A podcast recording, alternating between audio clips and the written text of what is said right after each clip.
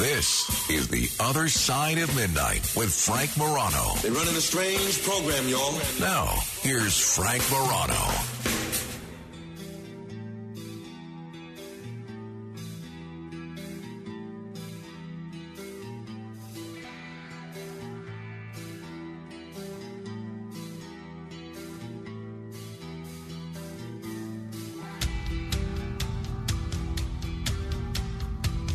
Right, here we are. Last show of the week. That means the weekend is here. And last week, around this time, uh, I was brimming with optimism of all the things that I was poised to accomplish over the week. I was going to give blood. I was going to go to a family party. I was going to get together with friends. I was going to uh, take uh, my son to Pennsylvania for a Christmas train ride. And all of those plans went to pot because my son came down with the flu. Well, here we are a week later, and I am cautiously optimistic that things will turn out much better this week because uh, he's doing a lot better. But we are going to begin this show as we begin every edition of the first hour of the final program of the week with a little. The Other Side of Midnight proudly presents Ask Frank. Ask Frank anything. Ask Frank anything. Ask Frank anything. Ask Frank anything. If you are new to this program and wondering what's it all about, this is the hour where you get to ask anything you want on any subject. Now, for those of you that uh, have questions about the JFK document release, I will take your questions and do my best with them.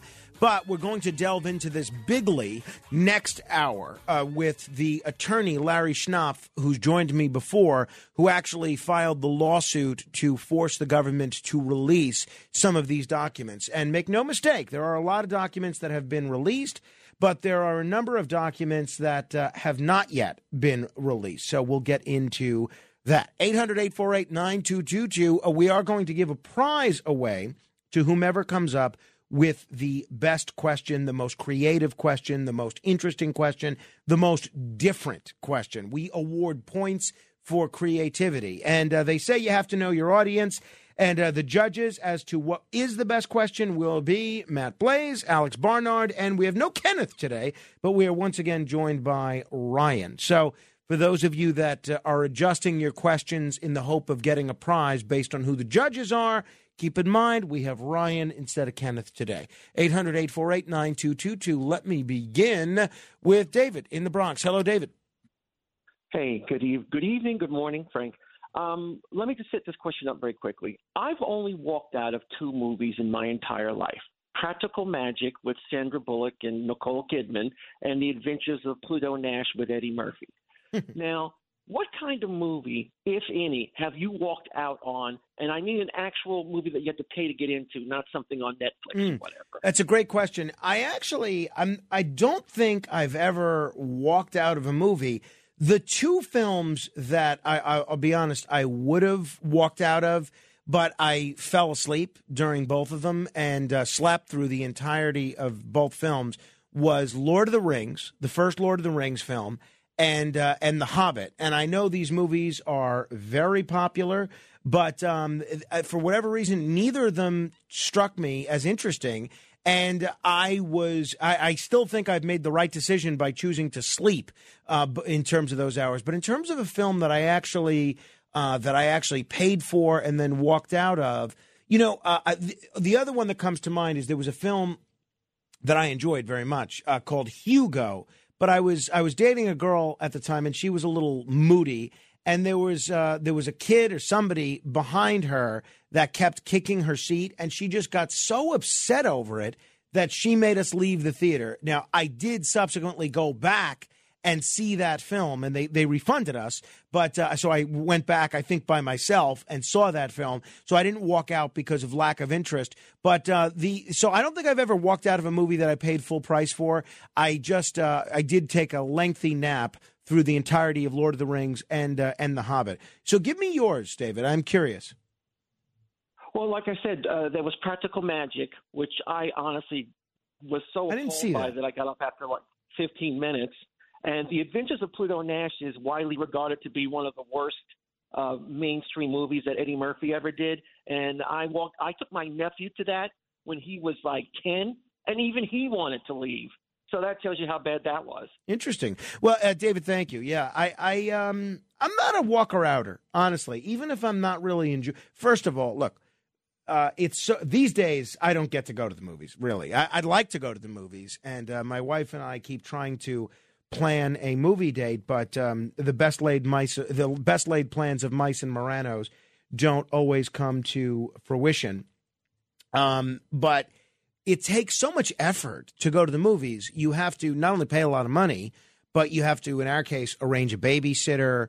You have to budget two hours, three hours of your time to go to something. So usually I will only go, especially with Rachel, to something that I'm pretty convinced we're both going to really enjoy. Um, and so I uh, I don't think that I, um, I, I don't remember walking out of any other films. 800-848-9222. That's 800-848-9222. Uh, good question though. Very good question. Uh, David is always a creative mind. Henry is in Manhattan. Hello, Henry. Hi, Frank. Hi. Uh, speaking of, I decided to anyway. Uh, speaking of movies, uh, are you pretty familiar with the movie A Few Good Men? Um, I mean, I've seen it. I wouldn't say I know every line, but yeah, I'm fairly familiar. Okay. Well, I'm just wondering in in that movie, uh, there was a question of whether people who are standing guard duty should shoot, you know, on uh, site or whatever uh, was going on. Um, and what I'm wondering about is whether you think the United States has the right to uh, uh, station uh, soldiers on the border, and uh, instead of letting uh, in, invaders, as they're often called, through, shoot anyone that goes over the border. Well, look, I think if you had armed um, armed servicemen at the border, they wouldn't be shooting anybody. I, I think that would be such a disincentive for people trying to come into the country that uh, chances are they would surrender to the Border Patrol or to the National Guard or to the military that was on the border. So I don't think they would be in a position to shoot anyone. I, I think the look, there's a, clearly a lot of problems with the border. We could do a whole show and still not even scratch the surface of all the problems with our border policy. But uh, I think the problem is kind of who's eligible for asylum, where they go when they request asylum, and this whole thing. And look, the root cause of this is, and I've talked about this many times before, is Venezuela. The sanctions that we have in place on Venezuela have been crippling for this country. They have done nothing to do away with the um, Marxist thugocracy that runs Venezuela. Instead, it has condemned a lot of people to uh, a lifetime of poverty, and uh, we're seeing a lot of these these people that are impoverished in part because of American sanctions become economic refugees. So we need to get our border uh, policy straight. I'm all for stricter border enforcement. I'm all for beeping up, uh, beefing up the uh, border security. But I think we also need to do away with these sanctions on uh, on uh, Venezuela. 800-848-9222. Mike is in the Queens. Hello, Mike. Yes. Uh, so you had said there's a website where you could sell your idea to. And if they like it, they'll try to get it sold, and they'll take some of the money, uh, use it for themselves also. Uh, could you? I think you said Quakey or something. Could you spell it? I, I caught the end that time yeah, when you said uh, it. Quirky.com. Q U I R K Y dot com. Q U I R K Y dot com. Q U I R K Y dot com. Okay. Q U I R K Y dot com. Q U. I'm sorry, sir. Q U R I R. Mike, are you, are you are you pulling my leg here? Listen, no, no, I'm not. Uh, Q U I R K Y dot com. One last time. I'm sorry. Okay. You go too fast. Q U I R K. Wait, wait. Q U Q U I. Go ahead. Q U Q U I. Go ahead. Q U I R K Y dot com. And again, they're not an advertiser. We just gave big plug. I mean, but all right, okay. Uh, what? Hey, it's Ask Frank Anything, right? 800-848-9222. That's 800-848-9222. Neil is on Staten Island. Hello, Neil. Hey, Frank, how do you spell quirky again? That's right, Frank. So you're not so smart. Mm. I, I'm sorry. My question is, uh, I love Brian Kilmeade when he's on your show. Uh, does he get any sort of monetary compensation? And also, do any of you guests, other than self promotion for their books or or appearances that they do, do they receive any monetary? No, uh, no, no. I've gotten this question before. No, we've uh, uh, we've never paid anybody uh, to appear on the show, and uh, I don't think any guest. There's only been two guests that have ever asked me to get paid, and I didn't pay either of uh, either of them. But um, no, no, I, I, we don't really have the budget to pay to pay uh, you know to pay anybody, and there's plenty of people that want to be on the show without being paid. So no, no, Brian or anybody else, nobody gets paid to come on the show. Thanks, Frank. Thank you. Thank you, Neil. 800 848 9222. That's 1 800 848 9222. Pete in Piscataway, it's that away. Hello, Pete. Hi, Frank. Uh, what kind of driver would you consider yourself? Uh, tailgater, uh, honker, uh, lane switcher, or just go with the flow? Um, well, I, I'm not a tailgater, right? So give me the options that you. So you said go with the flow, tailgater, lane switcher, and w- w- and what was there one other? Yeah, the guy that honks. If you're Nah. five seconds, yeah, yes. Uh, yeah, I, I don't know that I'm any of those, right? I think um, if I had to pick, I would say I'm a go with the flow in those uh, in those uh, in those instances. I wouldn't say I'm super aggressive or anything along those lines. Uh, but if I ha- of those options, I would say I'm a go with the flow kind of a guy. Definitely not a tailgater or a, a lane switcher or anything like that. Thank you, Pete. 800-848-9222. We are going to give you a hat or a shirt or something fun for whomever comes up with the best question this hour. Igor, although some people think it's pronounced Igor, in Fairfield, New Jersey. Hello, Igor. It's Igor. Yes, thank Igor, you, Frank. yes, hello. Hey, so listen, uh, let's say that uh, Tulsi Gabbard and uh, Andrew Yang come knocking at your door in Staten Island, and they, they want to sit down and talk to you about something. Mhm. And they say that uh, they're they, they're forming the, the a third party. They're going to run a candidate for president, and they're looking for somebody who knows something about campaigns and media, who's a quick thinker, and somebody who's understanding of their issues, and has a passion for third party politics. And they say that that they think that you're their guy to be the perfect guy to be a press secretary or even a, a spokesperson for the campaign. So, under what circumstances might you consider that position? Yeah, well, that's interesting. Well, one, um, there are so. First of all, I, I think there are so many more people that are better qualified than me. So I would give them a short list of people that I think are a better choice than me. But let's let's assume that the two of them are, um, you know, are determined that I'm the only person that can do this. That is um, that is actually something that I would really consider because uh, I really believe in those two, and I really believe that we need a uh, a, a third choice in the 2024 election that challenges the establishment rather than uh, goes along with it. So uh, I would actually consider that uh, the the two factors would be. Are they going to be able to uh, to pay me what I'm basically what I'm making now? And I would have a conversation with the Red Apple Audio Network to see if there was a likelihood that I'd be able to come back and uh, do this show after the campaign. So those would be really the two factors. And uh, obviously, the um, I really would not be in a position to travel much around the country, so it would have to be something largely I could do from the New York area or from home.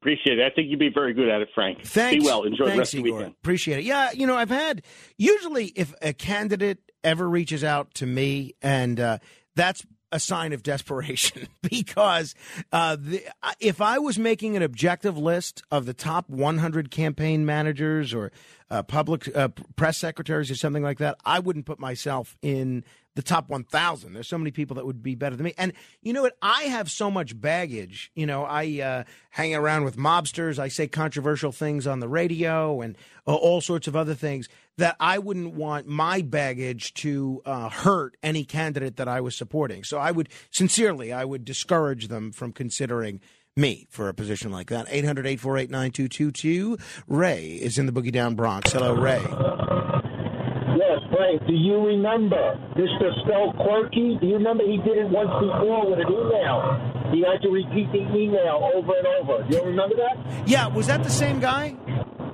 I think it is, Frank. I think it is. Okay, that's one question.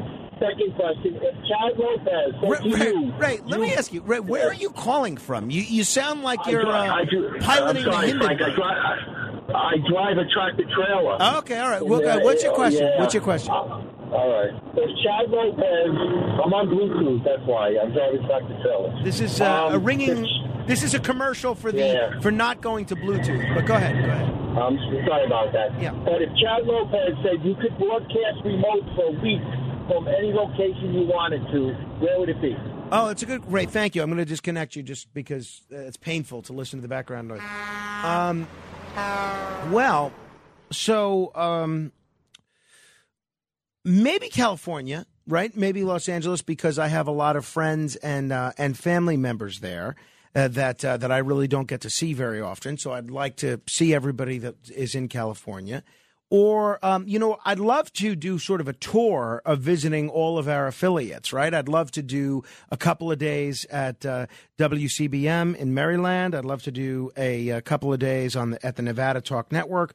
But um, if you know, taking aside the desire to visit affiliates and do it from there, I would um, I would probably maybe do uh, California because again I do have a lot of friends out there and a lot of family that I would enjoy catching up with and seeing. 800-848-9222. Larry is on Long Island. Larry's always got an interesting question. Hello, Larry. So, Frank, you just mentioned mobsters.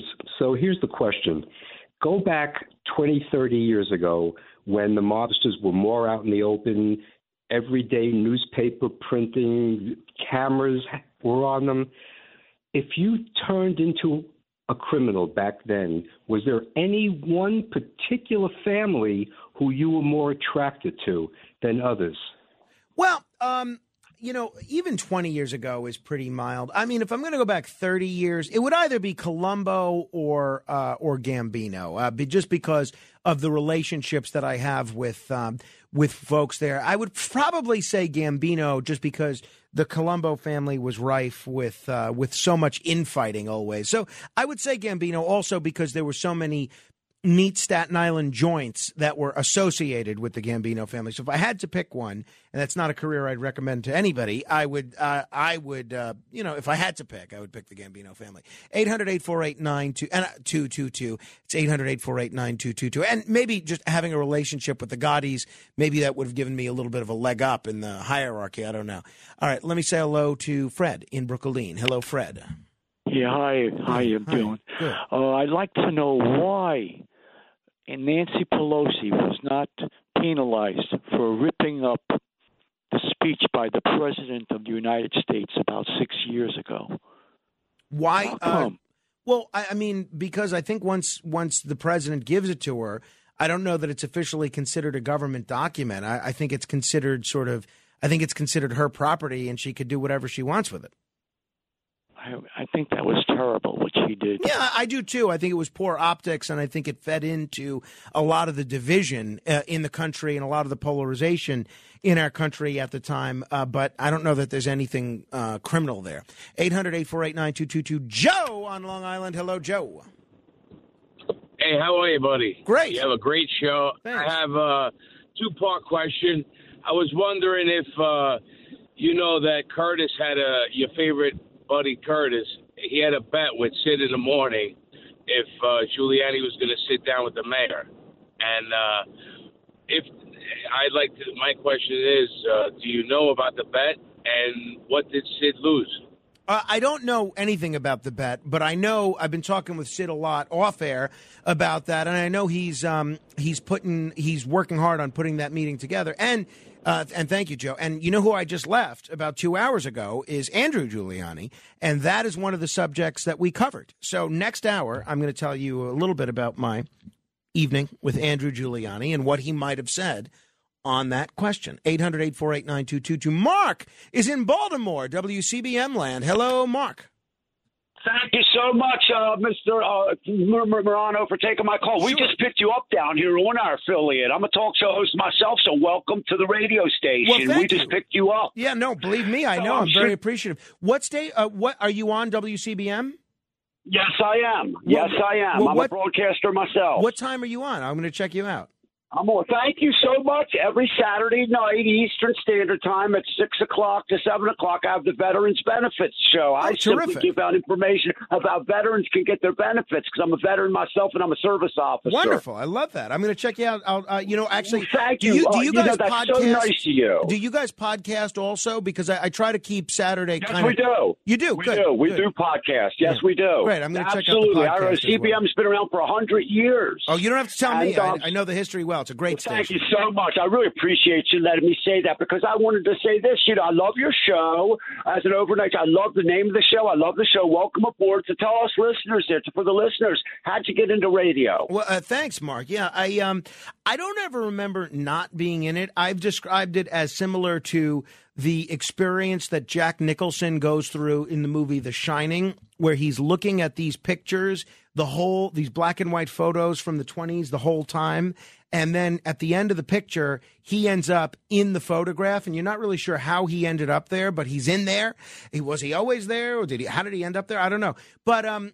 So I was always a big listener to talk radio from the time I was about eight years old. I would go to bed uh, with a transistor radio, listening to baseball. I was a big baseball fan back then. I'm still a baseball fan, but I was a fanatical baseball fan back then, much more so than I am now. And I would wake up in the middle of the night, going to fall asleep listening to baseball, and then wake up listening to these incredible talk programming.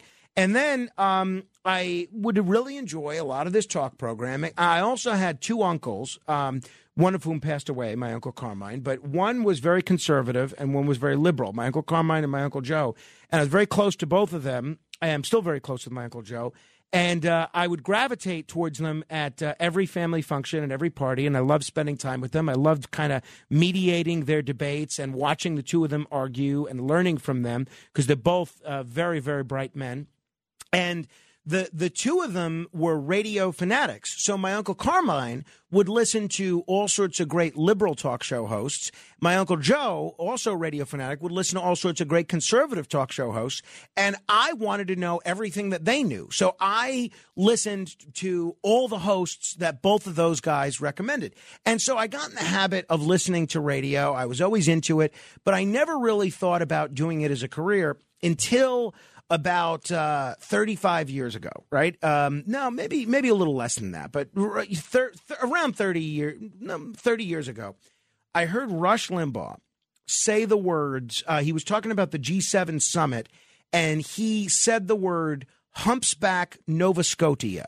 And when he said that, it absolutely blew my mind. Before that, I never knew that you could talk about serious issues and then intentionally mispronounce words. At when he said "Humpsback Nova Scotia," my life was changed because uh, I thought that's what I want to do. Now uh, I'll spare you the uh, the the other details with that. But then uh, I was uh, I started doing a public access cable show when I was about 16. Uh, I was on the radio when I was in college. Uh, so when I was doing the cable show, that kind of got me in the habit of interviewing and presenting and doing things like that, uh, kind of learning how to craft a show and map out a show. Then I was on the radio in college. I got a little bit more seasoned in terms of the radio aspect of things. I interned for a radio station, then worked there part time, and then uh, always uh, managed to wrangle um, a number of on air opportunities. And, um, you know, uh, the rest is kind of history. But I really owe everything, and thanks for the call, Mark. I really owe everything about how I'm able to make a living now.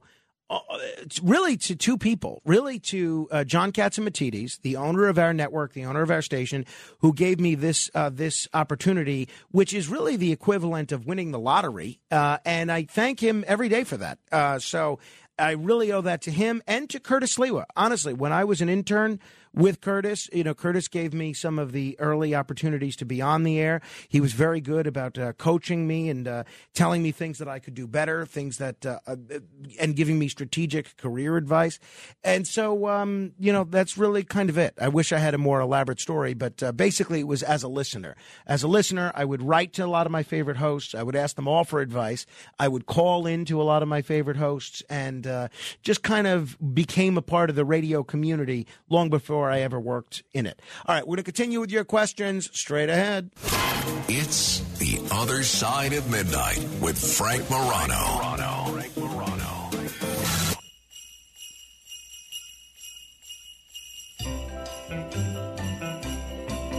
Mamacita, ¿dónde está Santa Claus? ¿Dónde está Santa Claus? And the toys that he Mamacita, oh, where is Santa Claus? I look for him because it's Christmas Eve. I know that I should be This is one of the great Christmas songs of all time.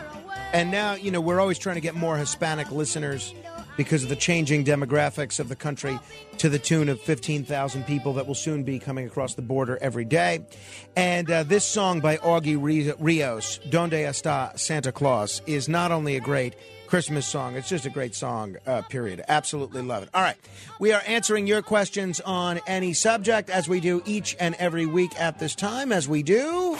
The Other Side of Midnight proudly presents Ask Frank. Ask Frank anything. Ask Frank anything. Ask Frank anything. Ask Frank anything. Let me say hello to um, Ben in Baltimore, Maryland. Hello, Ben. Hi, Frank. Hi. Um, I have a three part question. Great. Okay, I'm, I'll do the best that I can. Okay, first of all, why did your screener want to know how I'm listening? Uh, well, I guess because if you're listening on Baltimore, you know, I could say, "Hey, it's Ben in Baltimore." Oh, I got it. Um, second of all, do you guys have a little, like a supermarket in New York? A little? Oh, oh, Lidl. Uh, L I D L. Lidl, yeah. Yeah, I actually, yeah. I actually have one about ten minutes from my house. Yeah. Okay, so if you go there, you'll see they have Chilean Atlantic salmon. Now, I'm sure this is bothering millions of people. How do you have Chilean Atlantic salmon if if if Chile is on the west coast of South America? That's a great question. You know, so Chilean salmon is raised in the Antarctic waters of Patagonia, and the producers of this fish are, um, you know, are stewards of this, you know, ecology. This is apparently the second largest salmon producer in the world, and uh, I don't know why they call it uh, Chilean Chilean Atlantic. I don't know. It's a good question. I'm going to have to uh, research that a little bit more. That's a good one, uh, Ben. I, I don't know. Uh, I'll be honest. That is a great question, and uh, that's exactly the kind of thing that strikes my curiosity. So I will do some homework on that. Eight, I am a seafood fanatic. I had some Chilean sea bass for lunch yesterday. Delicious, and you know pretty good. All right, uh, Bobby in Woodlawn. Hello, Bobby. Bobby. Hello. Bobby. What's on your mind? Frank, how are you? I'm great. Okay. Question simple. What does it smell like in outer space? oh, oh, I know, Bob. Bob, uh, Bob, you're my friend, uh, old my old uh, drinking buddy. It's good to good to see you. the old clubhouse, all that stuff. Absolutely, it's great to How hear from you. I'm I'm great. What does it smell like in outer space? You know, I'm guessing it's one of those things, the like sound where you don't smell much. But uh, the next time we have an astronaut on, I will ask that question. I actually don't know. Uh, I've asked an astronaut about this, uh, and he just laughed at me. and I wanted to get into the deep science of what it smelt like in outer space, and he wouldn't touch it. Maybe he knows something we don't. that it's a great question, actually. What does space smell like? Uh, I um, astronaut Thomas Jones said it carries a distinct odor of ozone, a faint, acrid smell, a little like gunpowder. Um, he said it's sulfurous. Uh, Tony Antonelli, who was another spacewalker, said that space definitely has a smell that's different than anything else. I, it's a good question. I am going to uh, ask that to the next astronaut that we have on. My standard question for astronauts is always, you know, what what space movie is the most accurate? But this might b- replace that because it's a great question. I, I, it's one that I never thought of, honestly. I would think that Tom Hanks movie is probably uh, one of the more accurate. That was what several astronauts have said. Apollo 13. Other people have said a couple of other pictures. Bobby, uh, let's let's catch up soon. It's great to hear from you, my friend. 800-848-9222. Let me say hello to Bob in Yonkers. Hello, Bob. Good morning, Frank. Morning. Frank, Frank, have you ever thought about interviewing LBJ's children? In regards to the in regards to the investigation of the assassination of, of JFK? Yeah, you know, I have uh, thought about interviewing uh, his daughter, but um, I didn't have any luck. But it's probably about time that I would reach out again. I don't think she's into that into commenting on the uh, JFK conspiracy theories. But but you're right. I've actually not not uh, not asked about that specific question. I will reach out again, Bob. That's a great idea.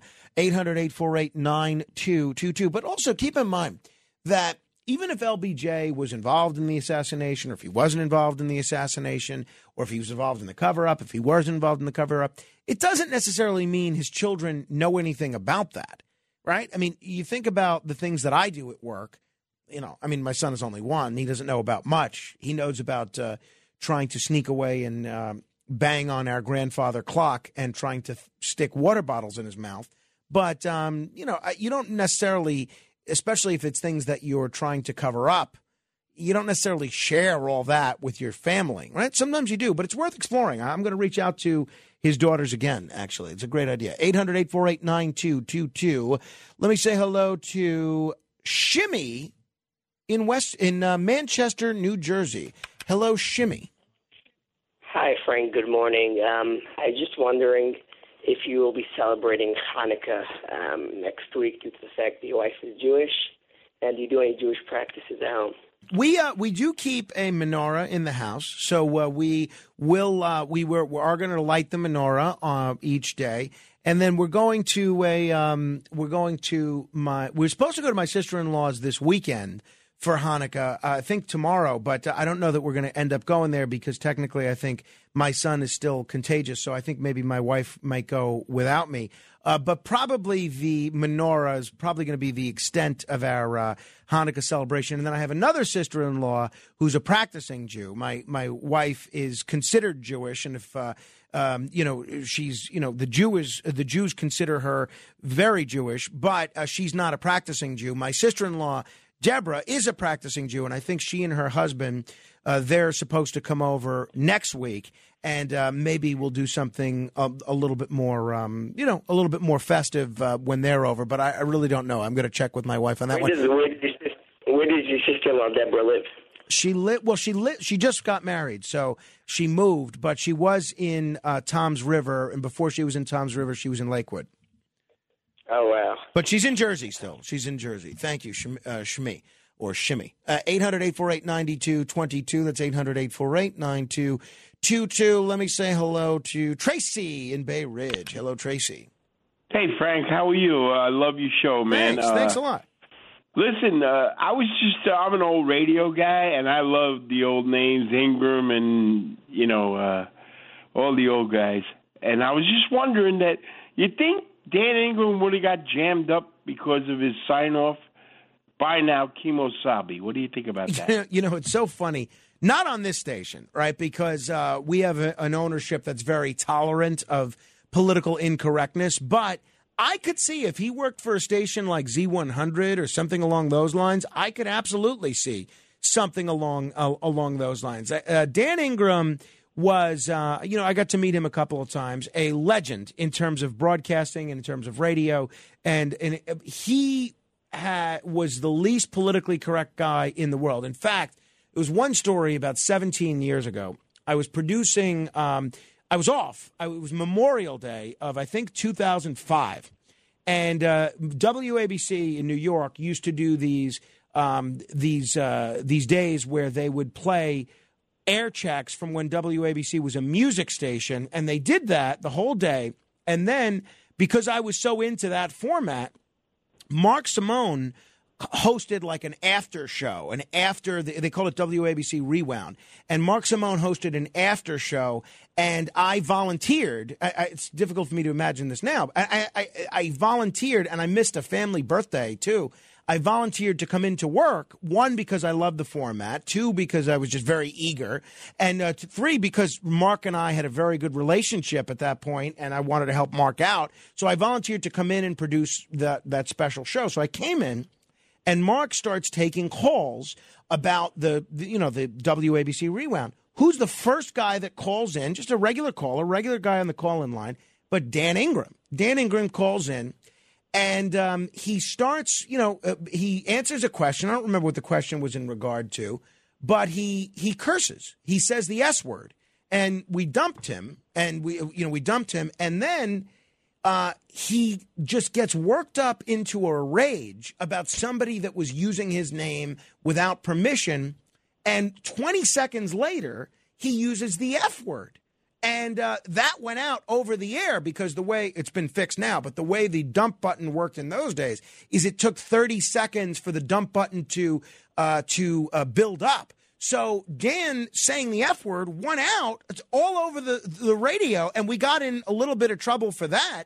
And um, was, the New York Post, I think, actually did an article about it at the time. So even after he was retired 17 years ago, long, long since the time that he was on the radio regularly, he was still um, getting finding a way to get people into trouble and get radio stations into trouble. So I do think that if he was on a mainstream music top 40 station today, he might have a problem with Kemosabe. I know the last station that he worked at regularly was CBS FM. I don't see them allowing that these days. We're in an era where you can't even have a mascot in New York State called the Indians, right, or the Chiefs. So I, I don't see I don't see him being able to do that today. But who knows? Who knows? The key is having understanding management. That's the key. 800 848 9222. That's 800 848 9222. Ina is in Manhattan. Hello, Ina. Hello, Frank. How are you? Great. Thanks for thank taking you. my call. Sure. Yes, I- have a question about my becoming president. Um, what do you think of his speech today? About whose Um, whose speech? Trump. Uh, I didn't. Mr. I didn't Trump. watch it. I didn't watch it. I didn't know. I Oh, didn't. you didn't I didn't hear it. Yeah. Oh, it it energized me, and I have hope. I was so depressed when I heard his voice. Um, um, was so glad he touched every point, what wrong and what he's going to do with with this country, and only him can bring back the country. Only him. I hope, and I'm praying that he he go forward and got get back in the White House. Well- I'm dying for him to get back in there. Well, thanks, Ina. I'm glad you were you were inspired. You know, that's the kind of thing you want in uh, in prospective political candidates, right? Whether it's Democrat, Republican, Independent, whatever, you want to feel energized, right? You want to feel motivated to go out and vote. You want to you don't want to feel like you're going out to vote just to vote against someone. You want to vote for something. So I didn't see the speech, um, but uh, if it had a positive impact on on you, more power to you. That's great. 800-848-9222. Marianne is in Indiana. Hello, Marianne. Hello, Frank. Um, I was uh, wanting to ask uh, how many languages are there in the Star Trek series? That's a great question. I don't know. Uh, I don't know uh, the, the answer to that. Do you know? Is that one of those? Do you know the answer? to don't, that? I don't know. Um, my birthday was a couple of days ago, and um, here in Bloomington, they had uh, Captain Janeway, and we they have a bust of, her because she's supposed to return to Bloomington in uh, like twenty thirty or something like that. I don't know, but anyway. Um, and I had them sing uh, "Happy Birthday" to me in um, Vulcan. Oh, well, that's fun. I just looked this up, and um, apparently, they the people that count this stuff and pay attention to it, they said there are act, there are apparently 27 languages that they've encountered in the Star Trek universe, from uh, Vulcan to Klingon to Romulan to Ferengi. They say that there's uh, English. They say there's 27 languages. So uh, I didn't know the answer to that, but now I do. 800 848 9222. Tom is in Annapolis, Maryland. Hello, Tom. Hello, I'm a longtime talk radio listener. My father had uh, insomnia from World War II, so he used to blast the radio at night. Bob Grant. We listen to Bob Grant all the time. But uh, I have three questions after I answer that question about Chilean Atlantic salmon, if you want. Uh, they call it Chilean Atlantic salmon because the southern southern entrance into the Strait of Magellan, that's Chile, and that's uh, you know kind of going into the Atlantic Ocean, and that's why. But my question, which I have the answer to, is how many American citizens were alive and old enough to vote in 2020's election? Because if we believe this, the numbers, and they say follow the science, 81 million people voted for Biden, 74 million for Trump, and that's what 150 something uh, million people and you'd have to have third graders voting that were citizens to uh, get that many votes. I'm not saying they're illegal votes, but the whole thing uh, seems pretty fishy to me. All right, Tom. Well, uh, you know, if it seems fishy to you, it's a good thing you know a thing or two about salmon and sea bass. Uh, so uh, there you have it. We want to definitely discourage people from calling and asking questions that they already know the answer to. Ideally, the idea behind this hour is to give you an opportunity to ask questions about something you are genuinely curious about, right? Uh, Frank, what was your third grade teacher's name, right? Uh, are you boxers or briefs? Who would you, um, you know, who would you save on a, if, if uh, you, you could only save Ryan or uh, Matt Blaze, right? I mean, interesting questions, thought provoking questions you know, it's the idea behind the exercise is to cover a lot of topics in a short amount of time that make people think, that make people scratch their head, and that maybe they will ask the questions to their friends and their family um, over the weekend. Right? It's not really an, uh, just an excuse to use an interrogative device to talk about whatever you want to give a monologue about. But so whatever. Uh, it is what it is. 800 848 222. We like out of the box questions, different questions. Those are the kind of questions that win awards, right? Uh, so you can ask questions about anything, right? We have had Star Trek questions, JFK questions, pro, uh, pro wrestling questions. If you need advice about a certain question, if you have questions about my personal history, whatever the case may be, now's the time to ask it. It's the most boring thing in the world. And you know what? It, it makes you sound a little snarky if you call in and ask a question, hey, who's the only president to serve not two non-consecutive terms? Do you know? Because I know. I mean, it's it's annoying. Who was Abraham Lincoln's first vice president? Do you know? Because I know. It's, it's it's annoying. Ask something that you genuinely want to know the answer to, right? 800 848 9222 will continue with your question straight ahead.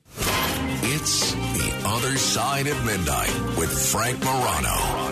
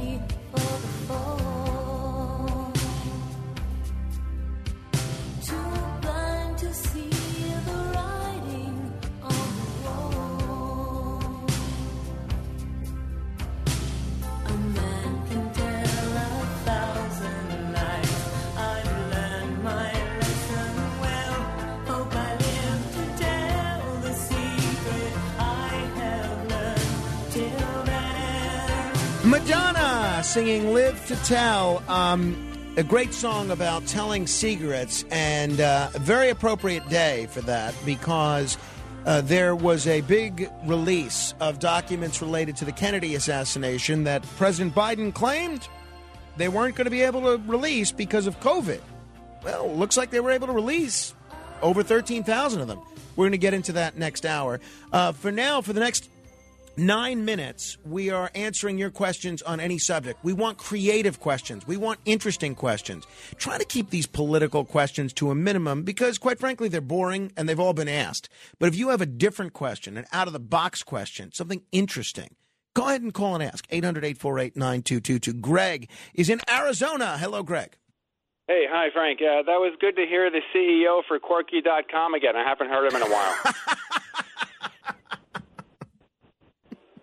it's true.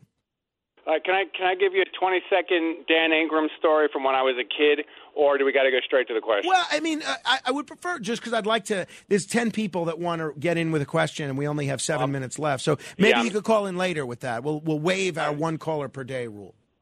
Okay, uh, thanks. All right. Um, any on the conspiracy theory? Is there any one or possibly two conspiracy theories that you think have any legs to them? Well, look, I um, a lot of people view the idea of you, and thanks for the call, Greg.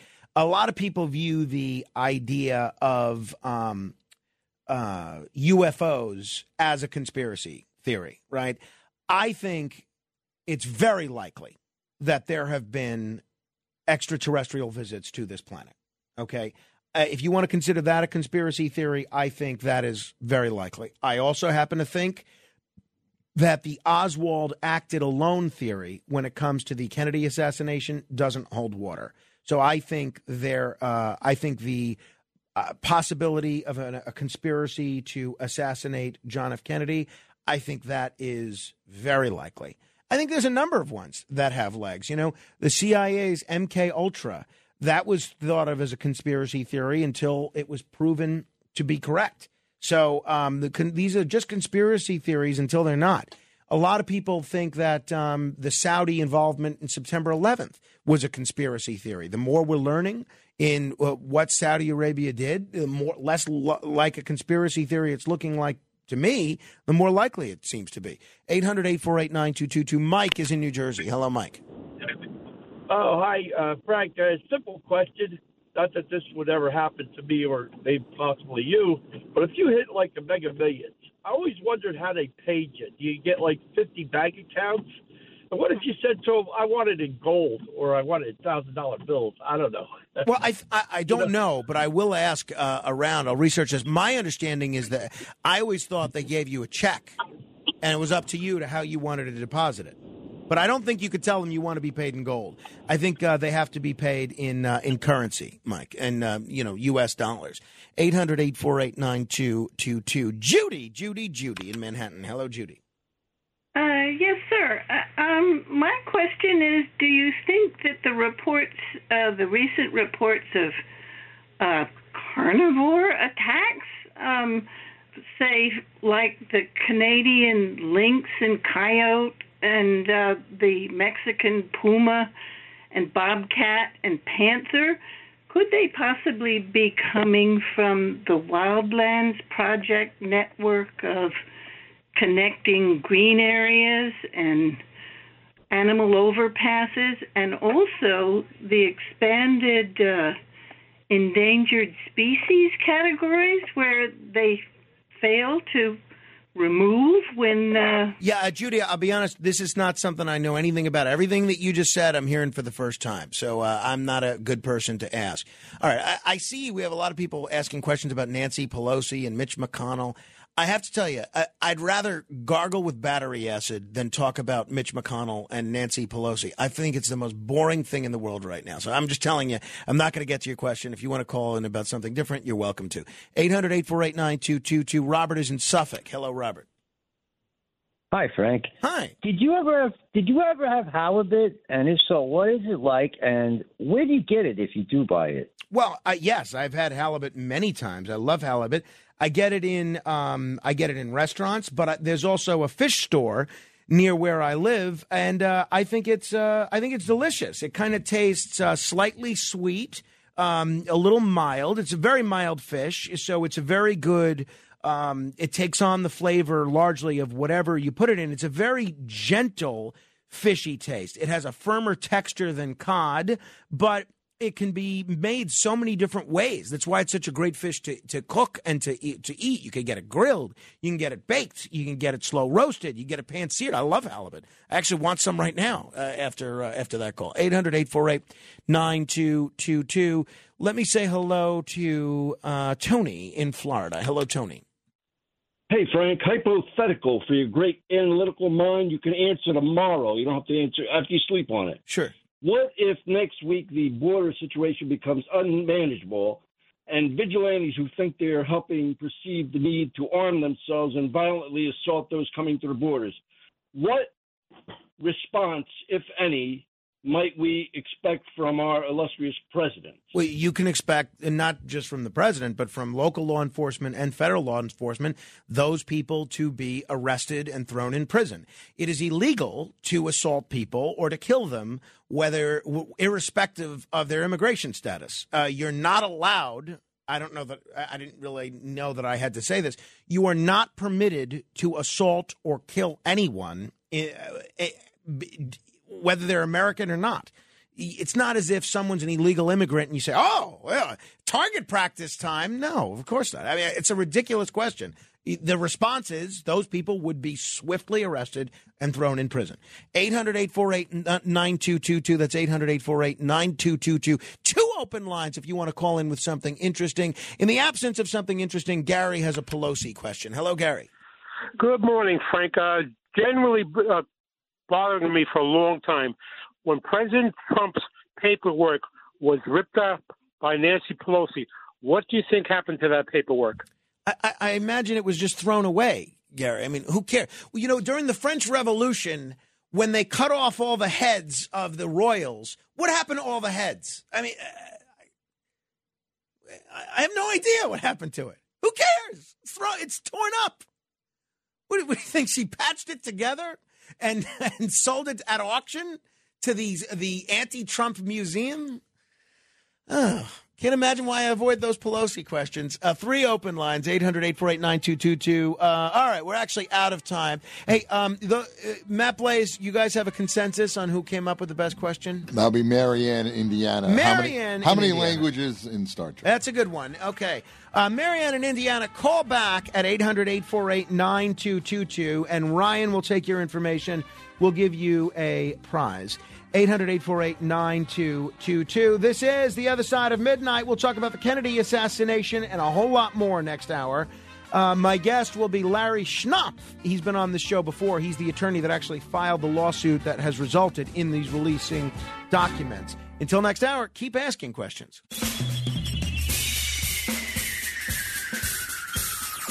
This is The Other Side of Midnight with Frank Morano. Been running a strange program, y'all. Now, here's Frank Morano.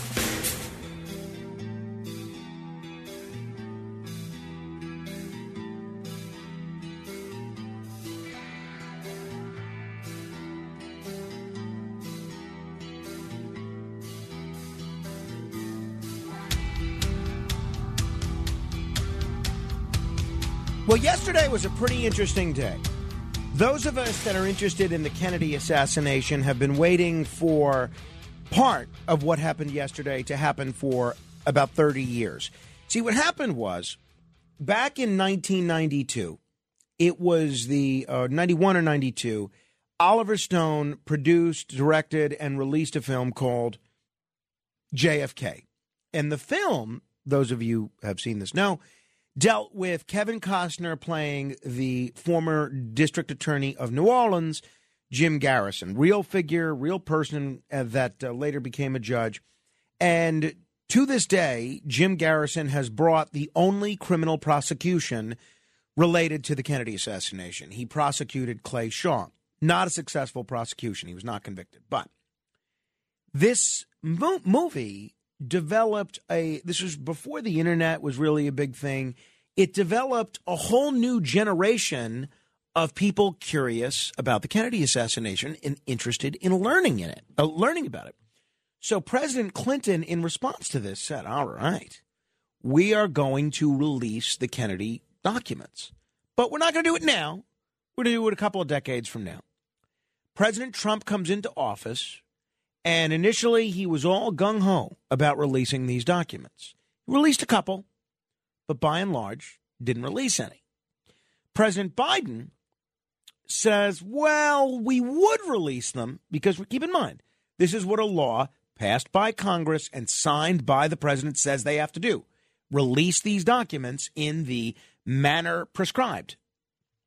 We would release them, but it's too difficult because of COVID and the pandemic. What? So, a very interesting group called the Mary Ferrell Foundation, they filed a lawsuit to get these documents released. Keep in mind, these are documents from around 1963, before, after some, but sure, in that area. And repeatedly, the government said that the reason they weren't releasing them was because of national security. To me, that's absurd. It's an absurd excuse. So, yesterday, the National Archives released thousands of previously classified documents that were collected as part of the government review into the Kennedy assassination. I have not even scratched the surface of these documents. No one has, because many of these documents themselves are hundreds, if not thousands, of pages. You may remember from my interview uh, on this subject with Lamar Waldron two weeks ago. But this is the this cache of over thirteen thousand documents is the second of two John F. Kennedy assassination related document dumps that President Biden ordered last year. Uh, but in his executive order yesterday, this is what the White House said. The profound national tragedy of President Kennedy's assassination continues to resonate in American history and in the memories of so many Americans who were alive on that terrible day. Meanwhile, the need to protect records concerning the assassination has weakened with the passage of time. That's exactly right. But that was true four years ago when President Trump kept these documents from being released as well. It's therefore critical, this is again the White House statement, it's therefore critical to ensure that the United States government maximizes transparency by disclosing all information in records concerning the assassination, except when the strongest possible reasons counsel otherwise. Biden said in the memo that the National Archives and other agencies have until May of 2023 to review the remaining private documents. After that, any information withheld from public discourse that agencies do not recommend or considered for postponement will be released before June 30th, 2023. Sounds positive. The um, researchers are cautioning that it's going to take days to go through these thousands of documents. And I may violate my no electronics rule on Saturday and do a whole dive into these documents tomorrow while my son is napping. But um, you, this there's a lot here.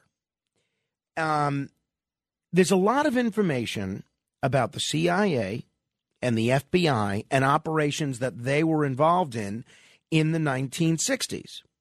Larry Sabato, who's a brilliant man, who's now following me on Twitter, by the way, which most brilliant people do. If you want to be like Larry Sabato, you can um, you could do so and uh, follow me at, Frank Morano. He's the author of The Kennedy Half Century: The Presidency, Assassination, and Lasting Legacy of John F. Kennedy. He told CNN that while there may be some hidden gems throughout the document release, there won't be anything that changes what happened that day in 1963. It's not going to change the story. It's not. I guarantee you. I'll be honest. I tend to agree with him. I don't think in anything that was released yesterday or anything that will be released that there's a smoking gun. I don't think there's any document anywhere in the government's possession that says, oh, no, it wasn't John F. Kennedy. It was this person. It was Woody Harrelson's father or Ted Cruz's father. I don't think that document exists. What I think these documents will show is that the CIA and the FBI were both very aware of who Oswald was and were monitoring him. And I think it's going to show potentially criminal malfeasance on the part of those two agencies in terms of a failure to protect the president and some other things. So uh, I don't think there will be a smoking gun here, but um, I'm eager to see what is here.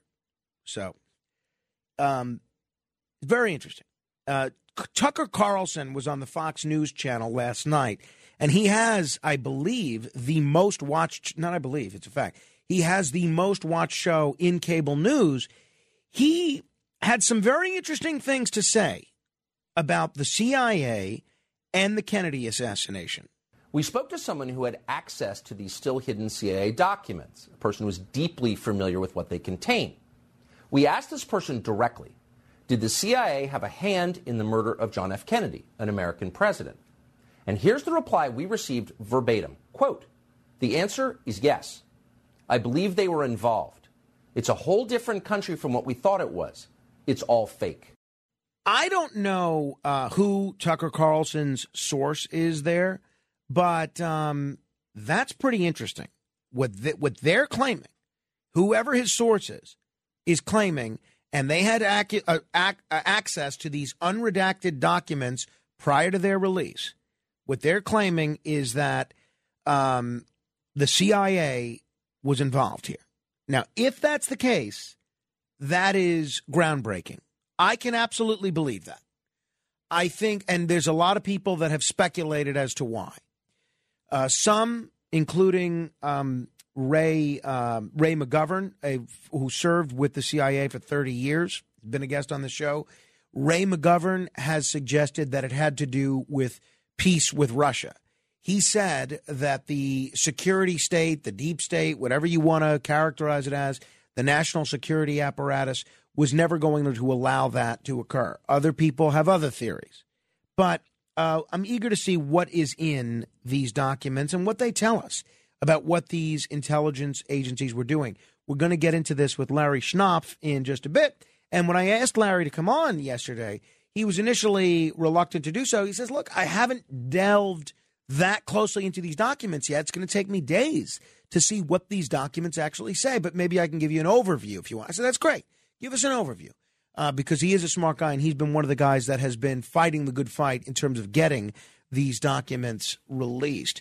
Uh, let me say hello to Xavier over at Billymark's West, a great neighborhood tavern here in Manhattan. Hello, Xavier. Hey, Frank, how you doing? Good to hear your voice. Great job with the tunnels for towers this afternoon. Thank you. Thanks very much. Kennedy was killed for a myriad of reasons, and it was all about number one, the Civil Rights Act, the Vietnam War being. Uh, he wanted to take people out of Vietnam and it was about Carlos Marcello, who was the mafia kingpin of Louisiana, who Bobby Kennedy thoroughly embarrassed. And Carlos Marcello said the only way to kill a snake is to cut the head off, because he knew when he be, when they got rid of Kennedy that LBJ would not retain Bobby Kennedy as Attorney General.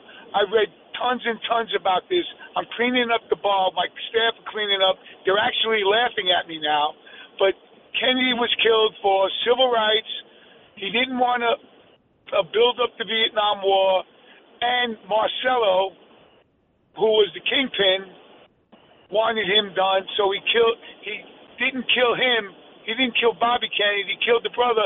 And the CIA was also embarrassed by Kennedy's lack of air airstrike during the Bay of Pigs invasion. Well, uh, Xavier, I don't know that uh, these documents are going to tell us whether what you're saying is right or wrong, but I've heard a lot of very credible people that say that. Mark Shaw, who's been a, very, a, a regular guest on this show, he said similar things about the Marcello angle of it. I, I can buy into it.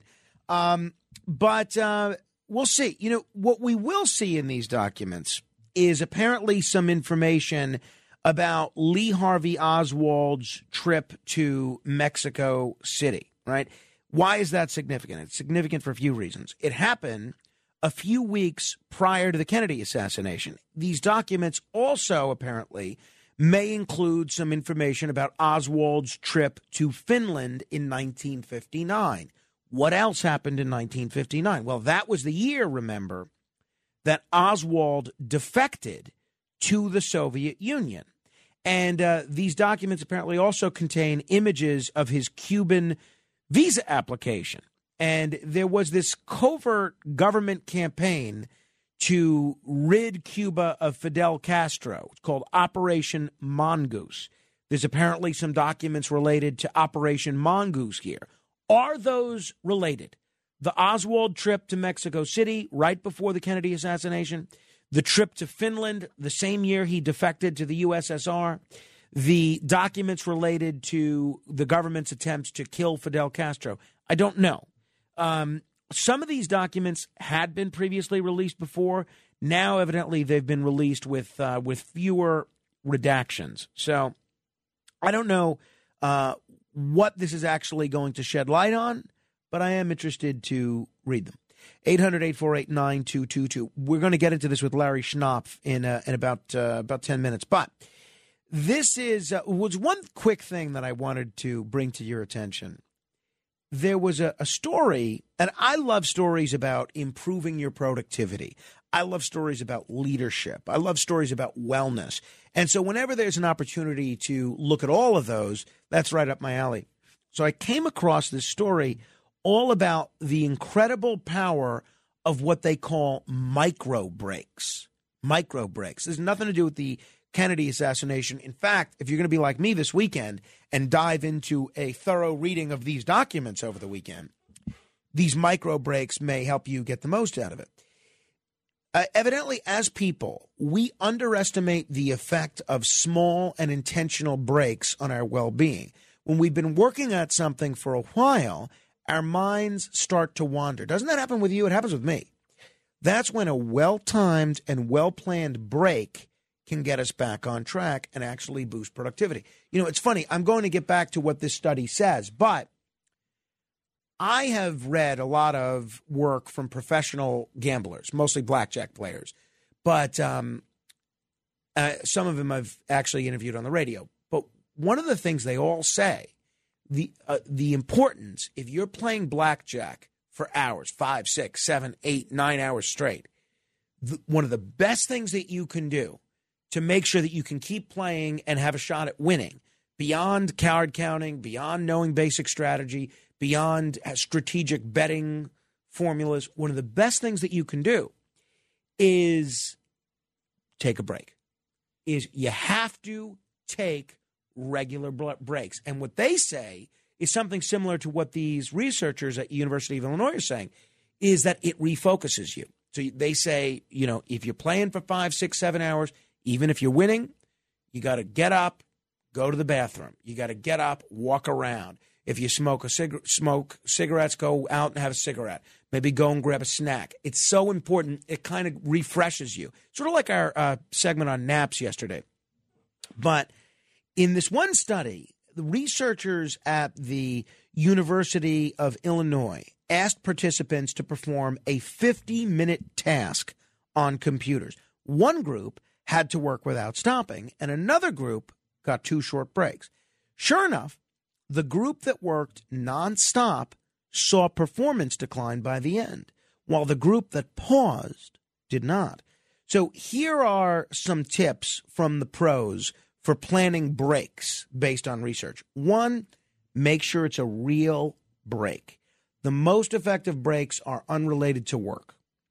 That means pausing work to catch up on a few emails doesn't have the same benefit as stopping to take a short walk and get some air. Two, time yourself. Micro breaks. That lasts 10 minutes at most. Those work best when it comes to refocusing yourself on the task at hand. If you go much longer than 10 minutes, you lose momentum. Longer breaks, 15 or 20 minutes, can be important to fully refresh after a long work session. Three, pay better attention. Short breaks are especially helpful when you're doing something repetitive or tedious. I found this to be the case. You know, one of the things that I've done at different points in my career, and I still do this sometimes, is transcribe things. I'd work on a project, a film project, radio project, whatever the case may be, and you end up having to transcribe things. That can be so tedious and so monotonous to have to transcribe a whole long interview. Creative work doesn't benefit as much from these kinds of pauses. Uh, so you want to use breaks to boost your mental and physical health no matter what you're doing. And if you're a manager, encourage your employees to take smart breaks. In the long run, uh, the research suggests they will be more engaged and more creative.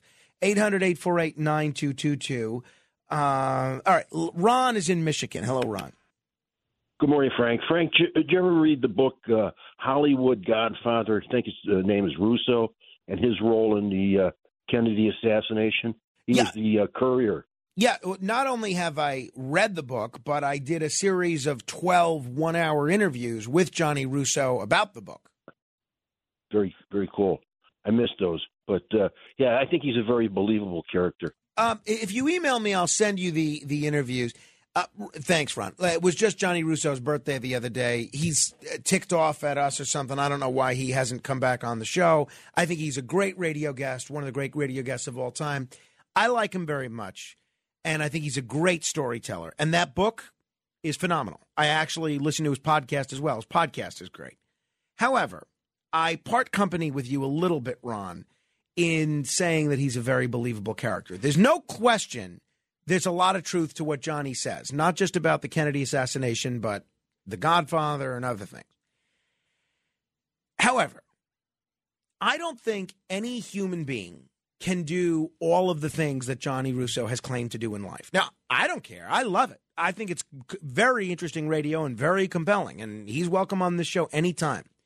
I have some questions, honestly, about his role in in the Kennedy assassination. I um, but everyone who can dispute what he's saying is dead. So there's no way to disprove what he's saying. So uh, it's an interesting read, but I don't know about that. All right, we're going to get into this with Larry Schnapf in just a bit. This is The Other Side of Midnight, straight ahead. It's The Other Side of Midnight with Frank Morano. Frank Morano.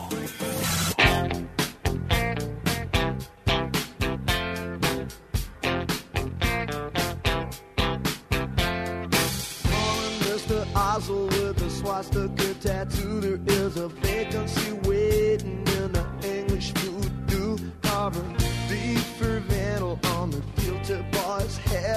he's had enough of that, maybe you'll take him to bed to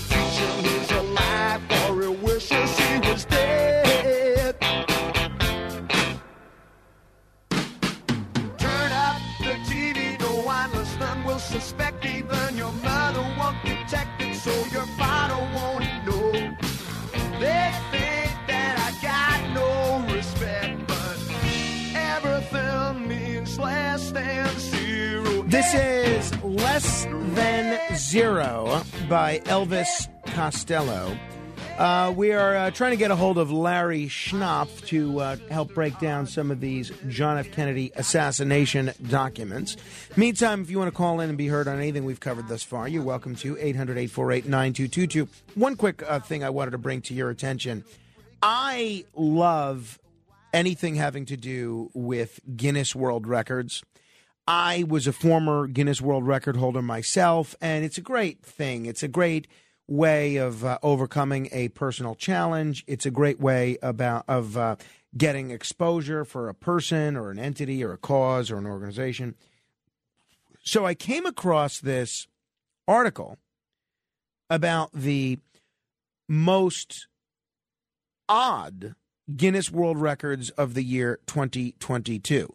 We're going to get into that uh, a little bit later, but I actually believe that we have on the line uh, a guy that has been a warrior on the subject of document disclosure, a guy who is a, a terrific attorney. And it's funny, I have done over the course of the last two years on this program and really over the course of the last 11 years on the radio, I've done a lot of interviews with respect to the Kennedy assassination. And I don't think I've ever gotten the kind of response that I have in talking with Larry Schnapf. He is an attorney who had filed a federal lawsuit against President Biden and the National Archive demanding the release of all the still classified assassination documents. He is the first person that I reached out to when at least some of these documents were made public. Larry, I know uh, you've had a long day already, and I'm sure you have a long weekend ahead of you of reading, researching, and analyzing. I appreciate you making a few minutes for us. Thanks a lot. This is an important topic. Larry, um, based on what you can tell as of now, what exactly has uh, what exactly have the National Archives released? Well, they they released um, thirteen thousand documents that were, as far as we can tell, had already been released, but were more redacted than they are now. Um, for example, there was a couple of articles in the press earlier this morning or earlier uh, Thursday morning about this communications about Oswald in Mexico City and that this provided evidence that perhaps the CIA had bung- bungled uh, knowledge of Oswald that uh, could have prevented the assassination. And the only thing that really was new um, was that um, there was a piece in that document that it indicated that the president of Mexico had approved uh, the CIA putting wire wiretaps on telephones in the embassies. So So it's not nec- it's not uh, it's th- at least that document the newly unredacted portions of it they're not they're not incredibly revelatory and it really makes you wonder why they were redacted in the first place. Um, well, you know, this goes partially to the overall problem we have of overclassification in this country with documents. Um, and, you know, the CIA just uh, doesn't want to let things go. And, and they claim that they're trying to protect me- methods and sources. And the idea that we're still using methods and sources from 60 years ago is kind of laughable. Um, so they just don't want to release the documents. And um, what they're releasing are bits and lines of information. Um, and the, the fact of the matter is, the important documents are not in the JFK collection. They were never given to the collection. They, when the Records Review Board was doing its work, um, the CIA and the FBI basically ran the clock out on them. And there, when the ARB went out of business, the ARB is the Assassinations Records Review Board. They were that's the board that was established by uh, Congress to to try to collect all the assassination related records that were in the government and in private collections. Well, when they finished, they, they were term limited, but when they went out of business, their work wasn't done, and they had a whole bunch of outstanding search requests um, that for additional records. And one of the important batches that they're trying to get were the uh, George Joannides files. George Joannides, and I know you know this story, uh, he was the case manager for this Cuban exile group called DRE in, in New, or- New Orleans, who had the confrontation with Oswald in New Orleans that mysteriously managed to be televised or taped. Um, those records are not part of the JFK collection, and we think that those records would show that the the CIA had an operational interest in Oswald, and those are not part of the collection. There's other records not part of the collection, and the National Archives since '98 never actually went followed up on those outstanding requests. So that's one reason why we filed a lawsuit. One was to get the president to comply with the law, and number two, to get these additional searches done. By the way, um, the president still did not comply with the law today. The law requires that for the president to certify that a document can be withheld, he has to identify the harm that is posed by the release of the information in the document and has to explain how the harm, the gravity of that harm, is so great that it outweighs the public interest. And all he did again was let the CIA, you know, postpone another 3,000 records. Um, and supposedly they're going to go through a process, another dance in May and June um, of next year. But it's the same dance that they just did this time. Uh, the CIA actually, I think, because of the lawsuit, the CIA actually today had a press conference. Um, three CIA representatives spoke to four reporters, specially invited reporters. Who were they from? The New York Times, the Washington Post, and NBC. And of course, if you look at the New York Times and Washington Post articles, they are basically touting this, the, the CIA position that Mm-hmm. um, there's nothing really here that we're hiding. Um, it's just methods and sources, and there's nothing to do about the, the assassination. So, um, yeah. No, no, I was just going to ask. Uh, so, what at this point is the status of your lawsuit, and what's the next step with what you're doing legally in light of what, what's been released, what's been redacted, and what's still being withheld? Well, we- asked for a number of reliefs. Uh, one of this for the president to maximize the release of the documents. We want to have another. Uh, we want the searches to be completed, and we want a new search of, to be to be done. Um, the government has to answer our complaint. I, I think they have till the end of the month to do so, and uh, you know we'll we'll take it from there. Um, can't get too much into legal strategy. Um, what I really would like to see, um, I did try to get. Um, I had I had gotten a whole bunch of historians and researchers and lawyers and, and open government types to sign a letter. I think I mentioned this to you last time um, to Carolyn Maloney, who was the chair, the outgoing chair of the Oversight Committee in the House.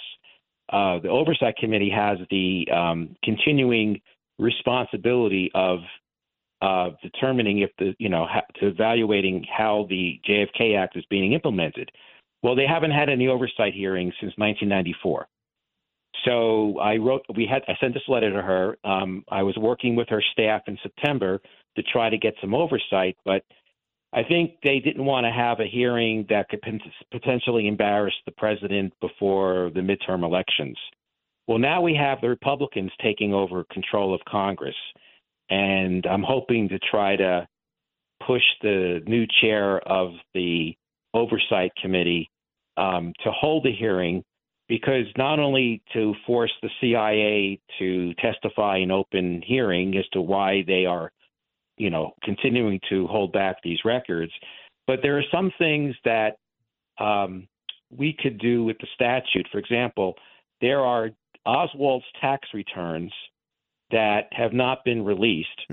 Um, there was at the last minute a little provision was inserted into the JFK Records Act. It says that it supersedes all of the New York United States laws except this particular tax law. And um, that prevents us from seeing Oswald's tax returns and tax information and W 2s or whatever he got from his employees. Um, those should be released at this point in time. Um, there are um, records that were sealed by a court in connection with the sting operation with Carlos Marcello, where he allegedly, while he was in jail, there was this FBI informant uh, as his cellmate. He allegedly confessed to killing, uh, planning the, the assassination of the president. Those tapes have not been released. They should be unsealed. Another interesting incident um, that I just learned about about a few weeks ago from actually from Ju- Justice from Judge Tunheim. He is currently a district court judge, uh, federal district court judge in Minnesota. He was the chair of the um, uh, ARB, and he told me that um, they tried to get Walter Sheridan's records. Now, Walter Sheridan was the right hand man of Robert Kennedy. Those records were in the JFK library. When they asked him for these records, he drove up to the JFK library, grabbed the records, then drove down to New York City and handed them to NBC. He had apparently had done some work for NBC during the Jim Garrison trial. Hmm. That was the which, which was the you know the subject of the JFK movie. Well, NBC refused to turn them over, and to this day they still haven't turned them over. So NBC is as as, as complicit as the government is in hiding the truth from the American people. Wow. So we want that to be exposed. Wow. Um, well. You alluded to, and if people are just tuning in, we're talking with uh, Larry Schnapf. He's uh, done some great work on this. Uh, he has filed a federal lawsuit to compel uh, the release of a lot of these uh, documents. You alluded to this trip to Mexico City, and uh, a lot of these documents do apparently deal with that Mexico City trip uh, just a few weeks before the assassination. Why is that significant, or why is that possibly significant for people that are interested in this stuff? Why should we care or be interested in the Oswald trip to Mexico? Well, Oswald um, allegedly went to Mexico um, to get a visa to go into Cuba. Um, in the process of doing that, he went to the Russian embassy, embassy and reportedly spoke to a person that was uh, in the KGB that was also the head of the unit that does um, assassinations. And uh, so there was one theory that, you know, that the Russians were behind it. Um, and this was another way of showing that he was, uh, in, you know, uh, a pro Castro supporter. Now, there were some tapes that allegedly Oswald's voice was caught on. Um, and the part of this whole process, this this record I was telling you about, is this, they apparently the um, they Hoover told LBJ and the then CIA director McCone that the voice on the tapes were not was not those of Oswald, um, that somebody was impersonating him, that um, the person that was speaking on the telephone had spoke very poor Russian, which you know Oswald did not speak poor Russian. So you know, was there an imposter there? Um, was the CIA following him? You know, did they have an interest in him? So these are the kind of questions that come up. Now, what we learned recently um, is that the ARB had learned that as a quid pro quo for the president of Mexico to sign off on letting us do this wiretapping was that the Mexican government, their equivalent of the FBI, would get tapes, copies of all the tapes that were recorded. Now, our CIA told the Warren Commission that they routinely destroyed their tapes after two weeks. But the ARB thought that there was a really good chance that the Mexican government still had these tapes. Wow. And so we could actually hear is this really Oswald's voice or not, or is he being impersonated? Well, um, Judge Tunheim told us that when he tried to get those tapes, the State Department um, basically interfered. Just like Judge Tunheim, um, as chair of the ARB, uh, lined up an interview with Castro. He was going to talk to Castro about what Castro knew. And at the last minute, apparently Jesse Helms, who was the chair of some Senate committee that had something to do with government operations, basically axed that and said there's no way any American representative is going to talk to to Castro. So these are just some examples, you know, of how our own government has been interfering with this investigation. I mean, it goes back, you know, the Warren Commission. We learned um, Bella Abzug had this is a, a long lost hearing to wreck to history. In 1975, Bella Abzug had a hearing where their committee, her committee, concluded that the Warren Commission never had the authority to classify its records. That um, the the general counsel just went ahead and classified them with no authority, and that was basically to protect um, the executive sessions where they were talking about, you know, is when they got the rumor that Oswald might have been a, uh, you know, uh, uh, some sort of informant for the FBI. Um, so this is just, you know, this this is why we need. Um, I would like to have an oversight hearing because all this stuff has to come out. The American people need to see how their own government is preventing the citizens from hearing the true story. You alluded to the uh, situation involving George Joannides. Uh, he actually served as the CIA's liaison to the congressional committee that reinvestigated the Kennedy assassination in the 1970s. After the Warren Commission, a lot of people, even in the late 60s, early 70s, were not satisfied with the Warren Commission's conclusion. And because of that, Congress did its own investigation, and George Joannides was the person that the CIA, that was the liaison essentially.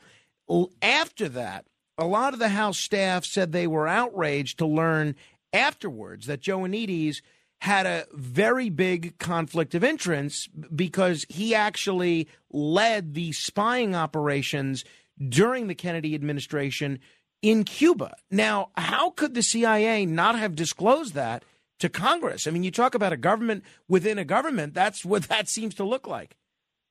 So, this is one of the documents that got a little more released today that was already known.